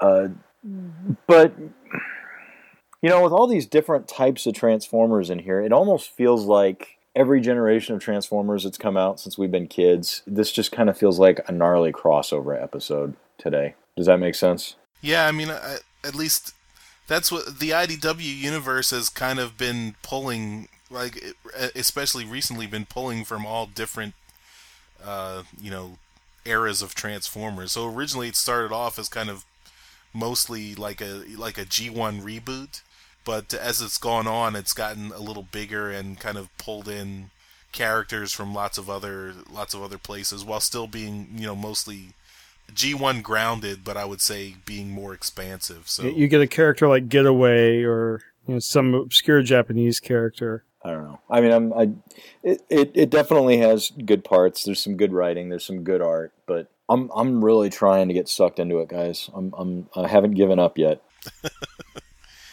Yeah, I mean, for me, this was this issue was uh, at least a it's an upswing for me. I mean, I I enjoyed this issue more than than some of their previous ones, and I liked the payoff that we got here, and I liked uh, a lot of the a lot of the um, you know a lot of the story beats here, and you know it gave me that feeling like I want to get the next issue. So I think that's that's probably what they're going for with you know just leaving a couple more things unanswered. I think that's one of the best things you could say about a comic is if it makes you want to buy the next issue. right. and the the art for me is is getting better. For at least it's growing on me from uh, you know Atilio Rojo and James Raiz. Yeah, the, the it wasn't as dark in terms of like the inking. I love the Dark Cybertron. Or, I'm sorry, the the uh, blah blah blah Dead, Dead Universe, Universe? art. I really like that. That definitely fits for what they're trying to do, whatever it will eventually be. Yeah, and that's Livio Ramondelli, who is he's he. I guess he uh, he has a lot of fans and a lot of detractors. I'm one of his fans, And- but I, I You told me earlier like- he does the drawing, he does the line art and the coloring. Yeah, Okay. and that's just his style. The the way it looks in the Dead Universe is just his style of art. Has it always been like that? Is it similar? Is his other stuff similar to what that looks like? Yeah, I mean, if you look at um, the Autocracy and Monstrosity miniseries, where he did all of the art on that, it, it's this this painted style that he has. I'll tell you, as a non-comic guy looking through this, and, and this is my first exposure to this series, I thought the story was interesting from my perspective. Um, and it's funny because on the original television series, its sole purpose sort of was to sell toys. And as a toy collector now, I look at this and the whole time I'm thinking, are we going to get an IDW Galvatron? That would be awesome. So uh, it seems to be serving that same purpose for me. But uh, I'm I'm curious to see where this goes. I, I thought it was a, a good story. I think we're all hoping for that uh, a new Galvatron figure. Yeah. But I mean, e- every issue of this series is going to be packed in with the Generations toys. So they're they're really starting to focus more on using their other properties to to promote toys, and then also using the toys to promote the comics. Yeah, I see it going both ways here, and I, I think that's that's really cool. I know for me personally, I, I, I tend to for this issue, I I'm on a bit of Yoshi's side here. Um, the the point that the where the book kind of stuck out for me was the the, the fight between Galvatron and and Megatron. Um, and, and the rest of the book just seemed to be filler for me. Uh, I, I I just really enjoyed the the battle. There's five of us here, and the Canadian agrees with me.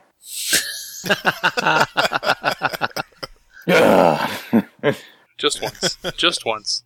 All right, so uh, that'll wrap up our review of uh, Robots in Disguise number 25. And Oh, to follow up on the Hound thing real quick that we mentioned at the beginning. oh yeah, It um it wasn't that issue that you mentioned um more than meets the eye twelve, but it was um Hound was in the panels above where you were um talking about Trail Cutter. Those Trail Cutter and um oh now it's slipped um Hoist Hoist. right yes Trail Cutter and Hoist were talking about the whole brain the leg um leg guns.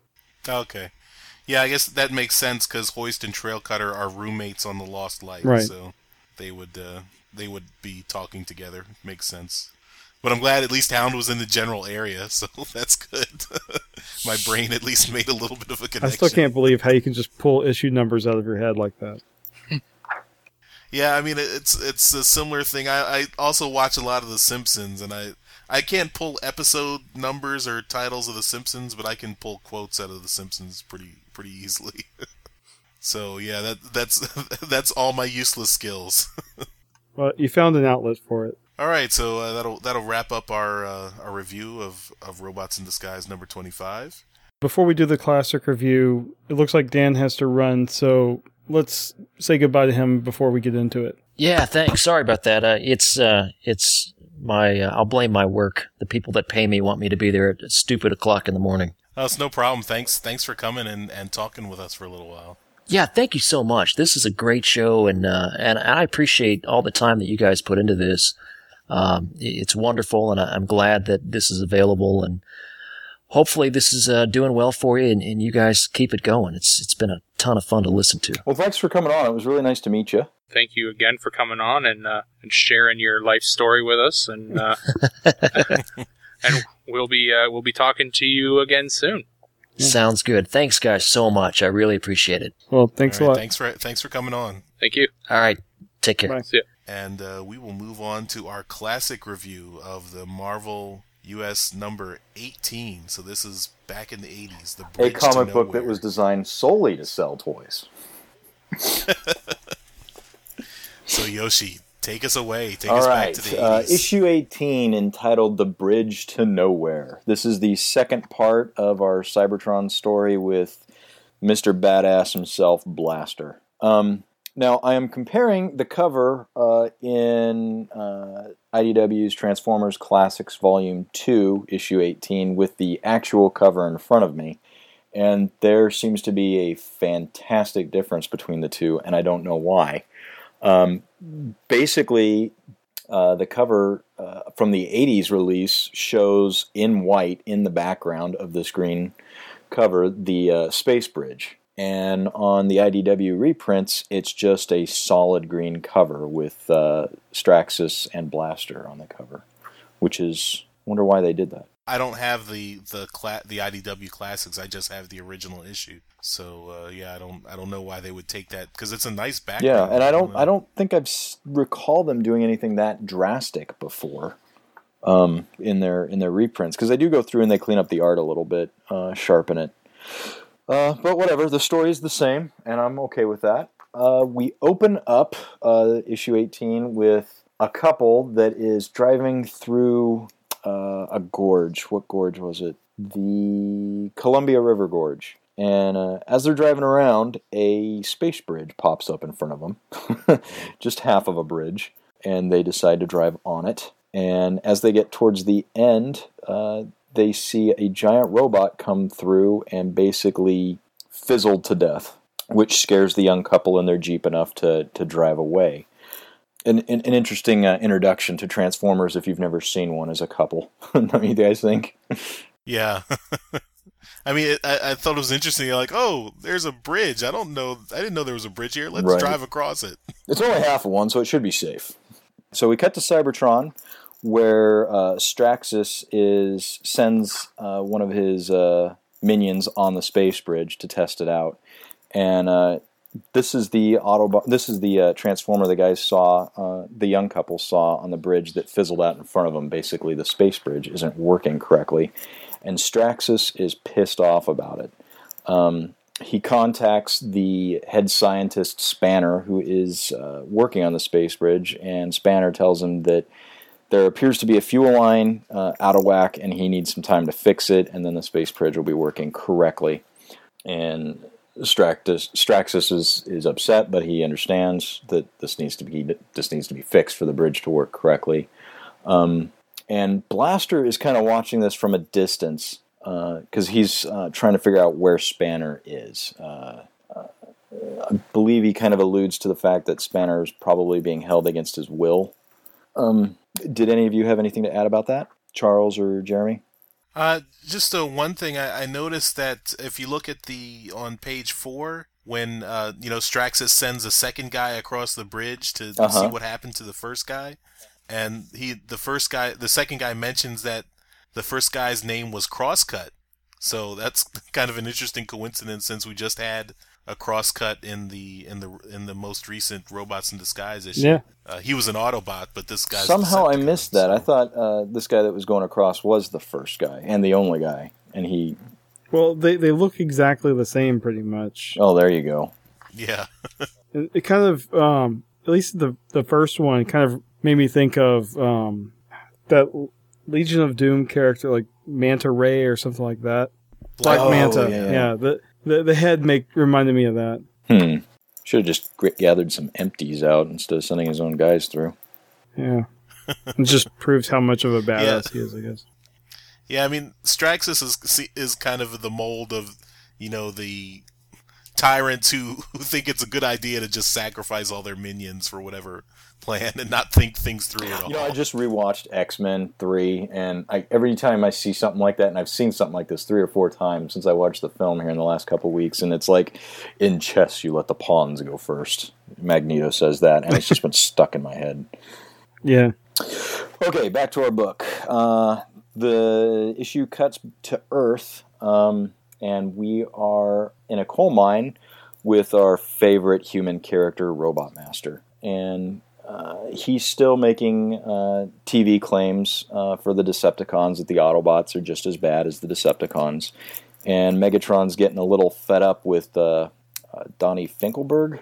Uh, that's Robot Master's actual name. Megatron's getting fed up with him because he's demanding things like food and water. And their idea of bringing him food is a candy machine. um, and Donny's kind of realizing this is not a good idea. This is a bad gig.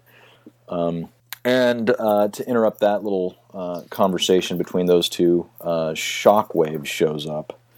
And uh, Megatron and Shockwave realize, you know, we can't have two leaders. And uh, they're getting ready to, to fight it out when uh, they get a message from Straxus, who tells them in not so few words that uh, the space bridge will be operational soon, and you will have some backup coming up.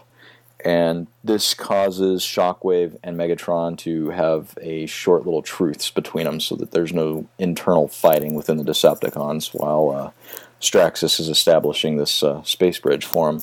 So we, uh, we cut back to Cybertron. Um, Blaster's running out of time where he can hunt for Spanner. Um, Perceptor and the rest of the Autobots make a move on Fortress Darkmount, uh, which uh, distracts enough of the Decepticons that Blaster can uh, make his way stealthily towards the space bridge and sabotage it. And it's during that time that Blaster realizes that the space bridge is Spanner. So in a way, this this issue kind of made it a little bit easier for me to accept a little bit easier for me to accept that in uh, the Dark Cybertron story that uh, Transformers, uh, even in their particular modes, could be space bridges themselves. Whereas this is more of a literal space bridge, though a literal bridge. Right. Yeah, with a bot named Spanner. Mm, yeah. Blaster just has a bad time with with friends because it seems like um, both of the bots that were his friends from the, this issue and the last issue sacrificed themselves for the good of the Autobot cause.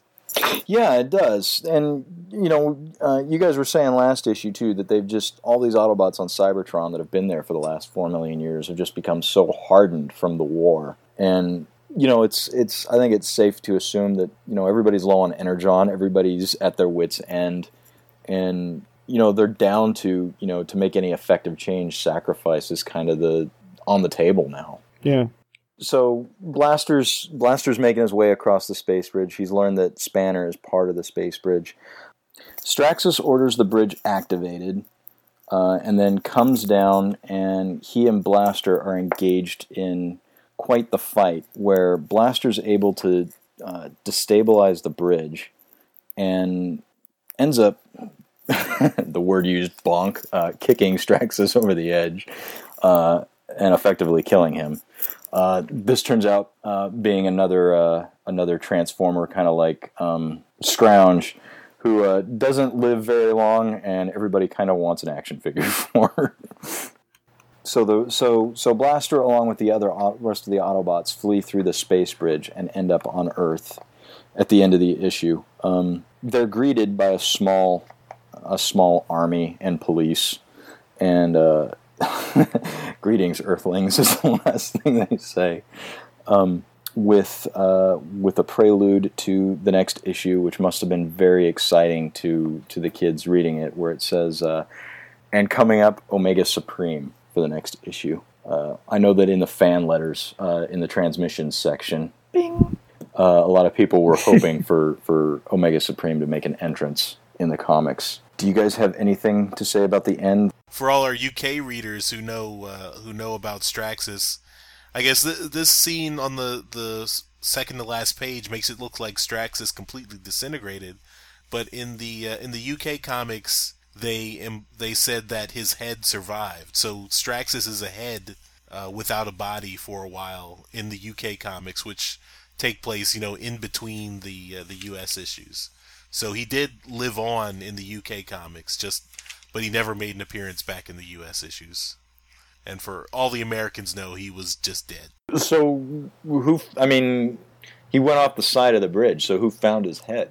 Uh, I, don't- I don't remember exactly how they explained that he survived, but they did have him survive, and he was, you know, ahead for a while, and he was still giving orders. I mean, people were still following the the body, the head without a body for a little while, and then it got a little weird because like he transferred his consciousness into a Megatron clone, and then you know tried to take over the real Megatron, and it was it just uh, it got a little weird, and it was part of it was because uh, Simon Furman had to weave in all his stories in between with what the U.S. Uh, comic was doing. So, you know, if there was any kind of contradiction, he had to kind of write and you know a story to get him out of it, and that was that was what happened with having two Megatrons, and then Straxus was one of the Megatrons.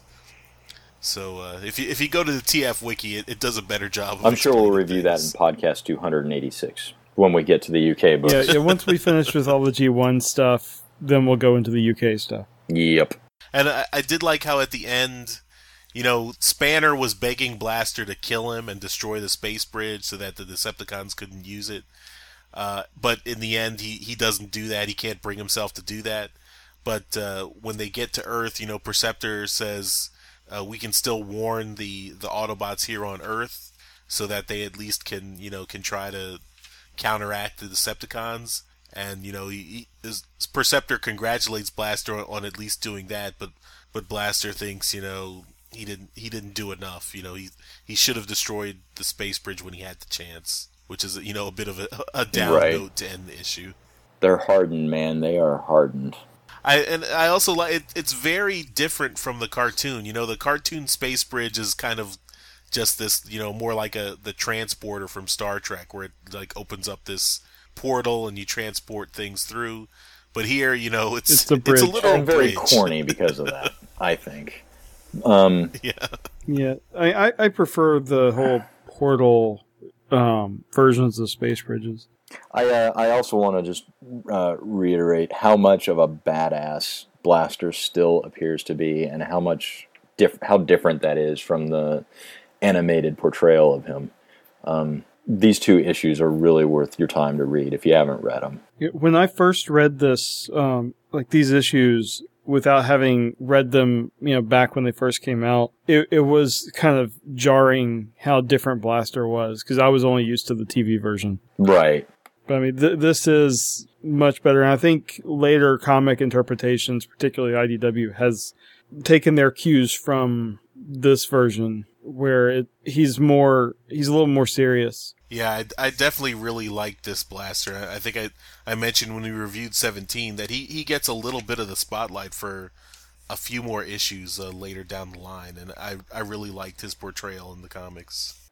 So we're doing things a little backwards today. Um, Want to remind everybody that uh, our review here of issue 18 of Transformers Classics was brought to us by 80stees.com.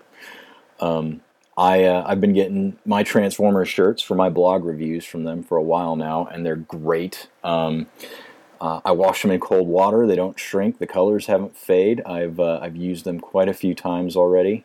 Um, the other week, I was reading. Um, you know, Darryl, you asked the you asked the question in the in uh, in our interview earlier today. Uh, what uh, what do you prefer, Marvel or DC? And uh, I was thinking about uh, the Marvel books I really like to read, and there is a series of Punisher books that I've I've been enjoying recently, and I just finished the last one in the series, which involved the Punisher and um, the Avengers. Uh, it takes the entire Avengers to bring down the Punisher, just so you all are clear.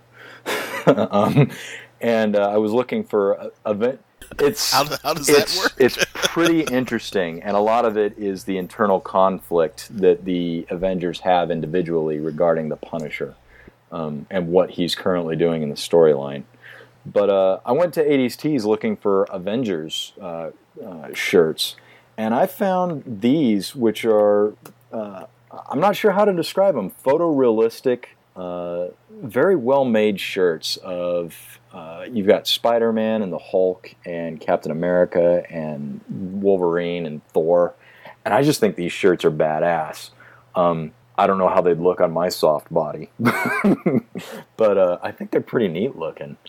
Um, it seems like every time I visit the site, they've got something new up there. Uh, they've even got a really cool Marty McFly uh, uh jacket shirt from uh, Back to the Future 2.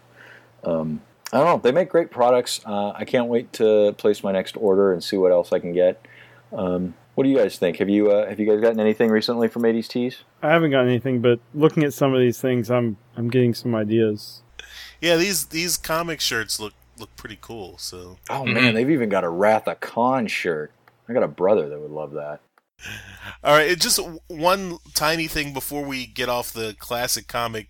They had another letters page, and this letters page is the first mention of Shingo, which is kind of a running gag throughout the Transformers, uh, the Transmissions letters pages in future comics, and you know this this one guy wrote a wrote a letter about how his um, his his uh, eight year old cousin got him into Transformers comics, and his cousin's name was Shingo, and you know the the the uh, people respond, "Hey, you know, th- thanks for your letter, but you know, get Shingo to write in."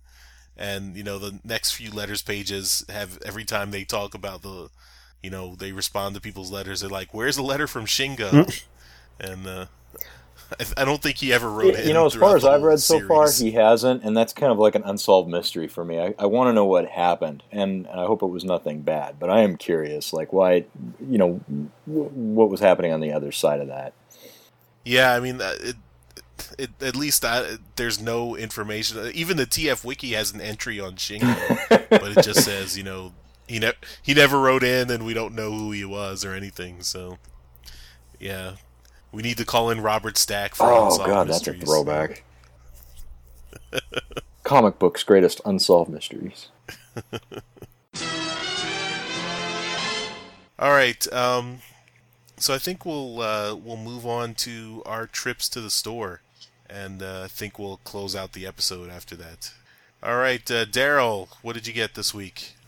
Uh, this week I uh, I went to my uh, my local Value Village. Now I think you guys have those in the U.S., don't you? They're uh, like people donate to those places, and then you go in there and you buy stuff for cheap. Yeah, it's not the first store we go to as Americans, but we do have them. Yes. um, yeah, so it's generally like a Goodwill type of store. Uh, there's a couple of different places that go by the same go by different names, but they do the same thing.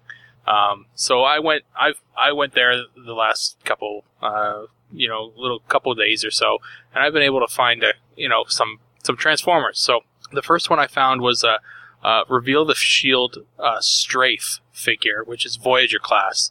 Um, found it for five bucks, and uh, and it's complete. Um, there wasn't any weapons with it at all, so I mean, just the figure by itself is complete, which is kind of cool. Five bucks, not a bad price. Uh, I found a Cybertronian Bumblebee from Generations. It's a couple years old, but four bucks, not bad at all. Uh, complete. Um, so yeah, that's that was a pretty good score. Um, I found Dead End from Revenge of the Fallen, and uh, it's an okay. It's got a cool looking alt mode, but it's a pain in the ass to transform. That's for sure.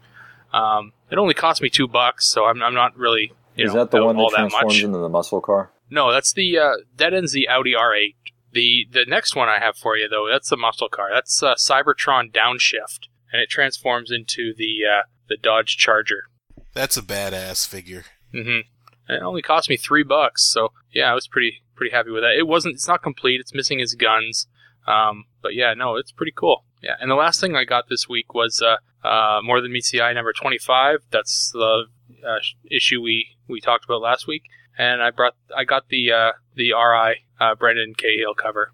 Cool. How'd you get the How'd you get the RI cover? My comic book store uh, stocks them. They get them in. Oh wow, nice. They, they charge uh, they charge six bucks for the Good RI cover. God. So so I, I pick those up when I when I if if I like the cover anyway. I mean I don't I don't go crazy on it, but I, I, I mean if I if I see it and I like it, I'll pick it up. You need to have a comic book store in your in your little frozen tundra of a town, know. Um, with a population of thirty thousand, they just don't feel the uh, the we we have a graphic novel store, and they just don't feel that they could sell enough issues of anything to justify uh, it coming in because everybody's got such a, a diverse uh, palette of what they want to read. I mean, a lot of people, you Yeah. know, you got the indies who just want indie books. You got the people that want mainstream books, but not any two of them want the same mainstream book. And then you got me that wants Transformers, and you know, they're nice enough to carry that Yeah. stuff for me. But Yeah. I went off on a tangent. yeah. Yes, they do need a comic book store, Darryl. All right, Jeremy, what did you get this week? Well, it's not for lack of trying. I have no toys. I've been to my Target today. I went to Toys R Us looking around. I got nothing. The, the Toys R Us that, that I went to was, um, I, I was surprised. They have like no masterpiece, pretty much all Beast Hunters. But you know, if I wanted a, a Transformers Prime First Edition, I could have gotten like three or four different toys, including the Starscream I got for like almost 40 bucks at TFCon a couple years ago. I could have gotten for 15. Wow. Pissed me Those off. are still kicking around, eh? Yeah, I think they were um Hasbro finally like got them back into circulation in the US. But Wow. um I did stop by IKEA that was that was actually the reason we were over in the area where this Toys R Us was.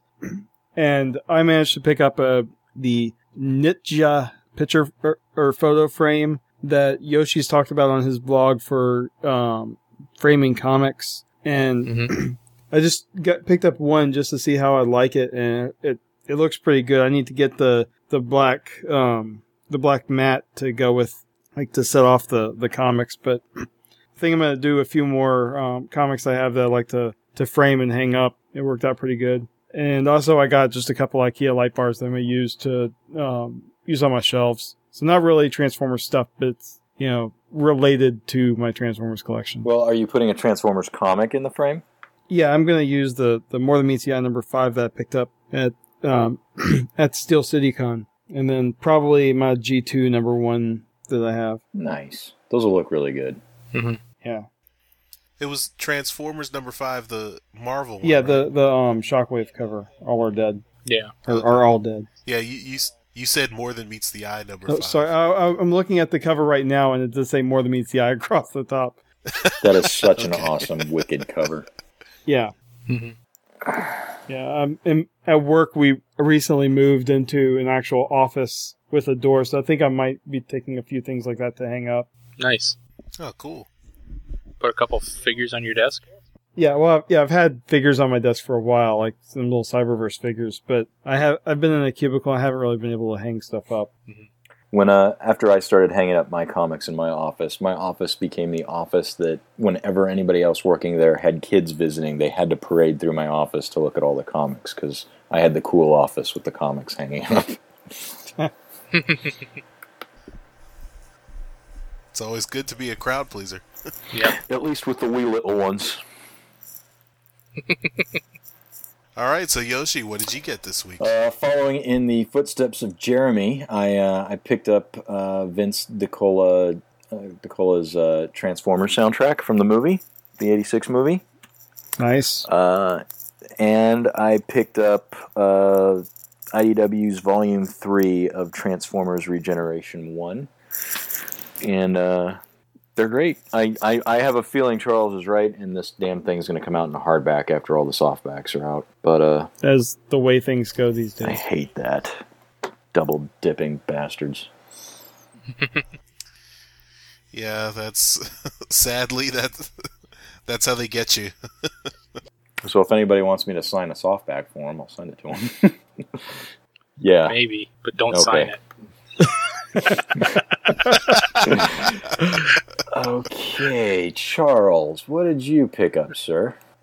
So uh, just like you, Yoshi, I, I guess I'm following in your footsteps. I also picked up uh, the Transformers the movie score by Vince DiCola, and yeah, they're doing a really good job with like getting it out. Like I ordered it on a Tuesday, and it came, you know, in just a couple of days. I mean, well, I was I was out of town on business, but it was here for me when I got back on Friday. So they're doing a great job of you know getting those orders out quickly and I really, I mean, in addition to just the CD with the, with all the music on it, you get the really nice, uh, you know, liner notes, which are which it's really a nice little Yeah, package. They put a lot of work into this. I mean, as much as I like digital music, this really shows how a physical disc um, does still have its place. Yeah, but but of course, I as soon as I got the disc, I put it right into my computer and sucked it into iTunes. Yeah, but uh, you know, just putting up that first track, you know, it's got the you know.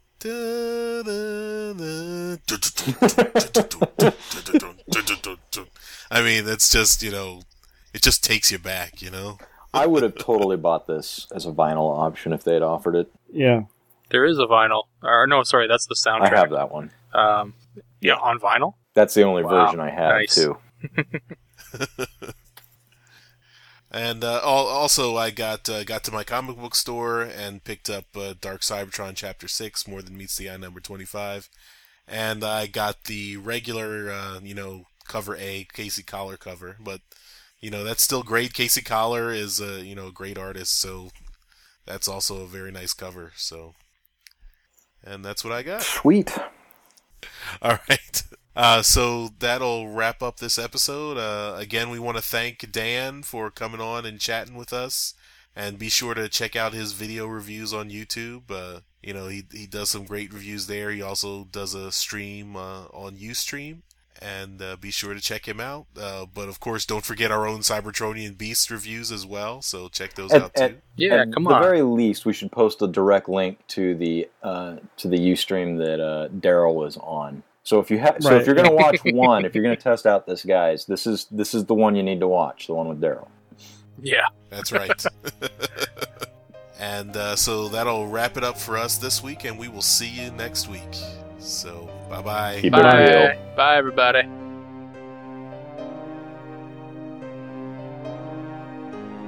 Thanks for picking up our transmission. Give us feedback on our website at www.transmissionspodcast.com, where you can find all of our contact info on social media and links to all of our show notes discussed in each episode. You can also email us directly at feedback at transmissionspodcast.com.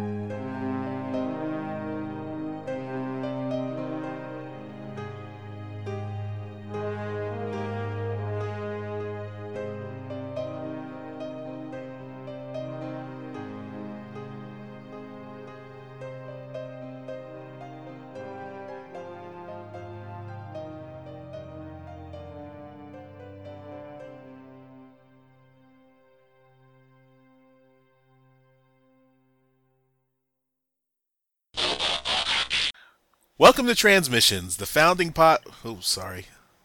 God damn it. Didn't delete a word. Cut and paste error. Sorry.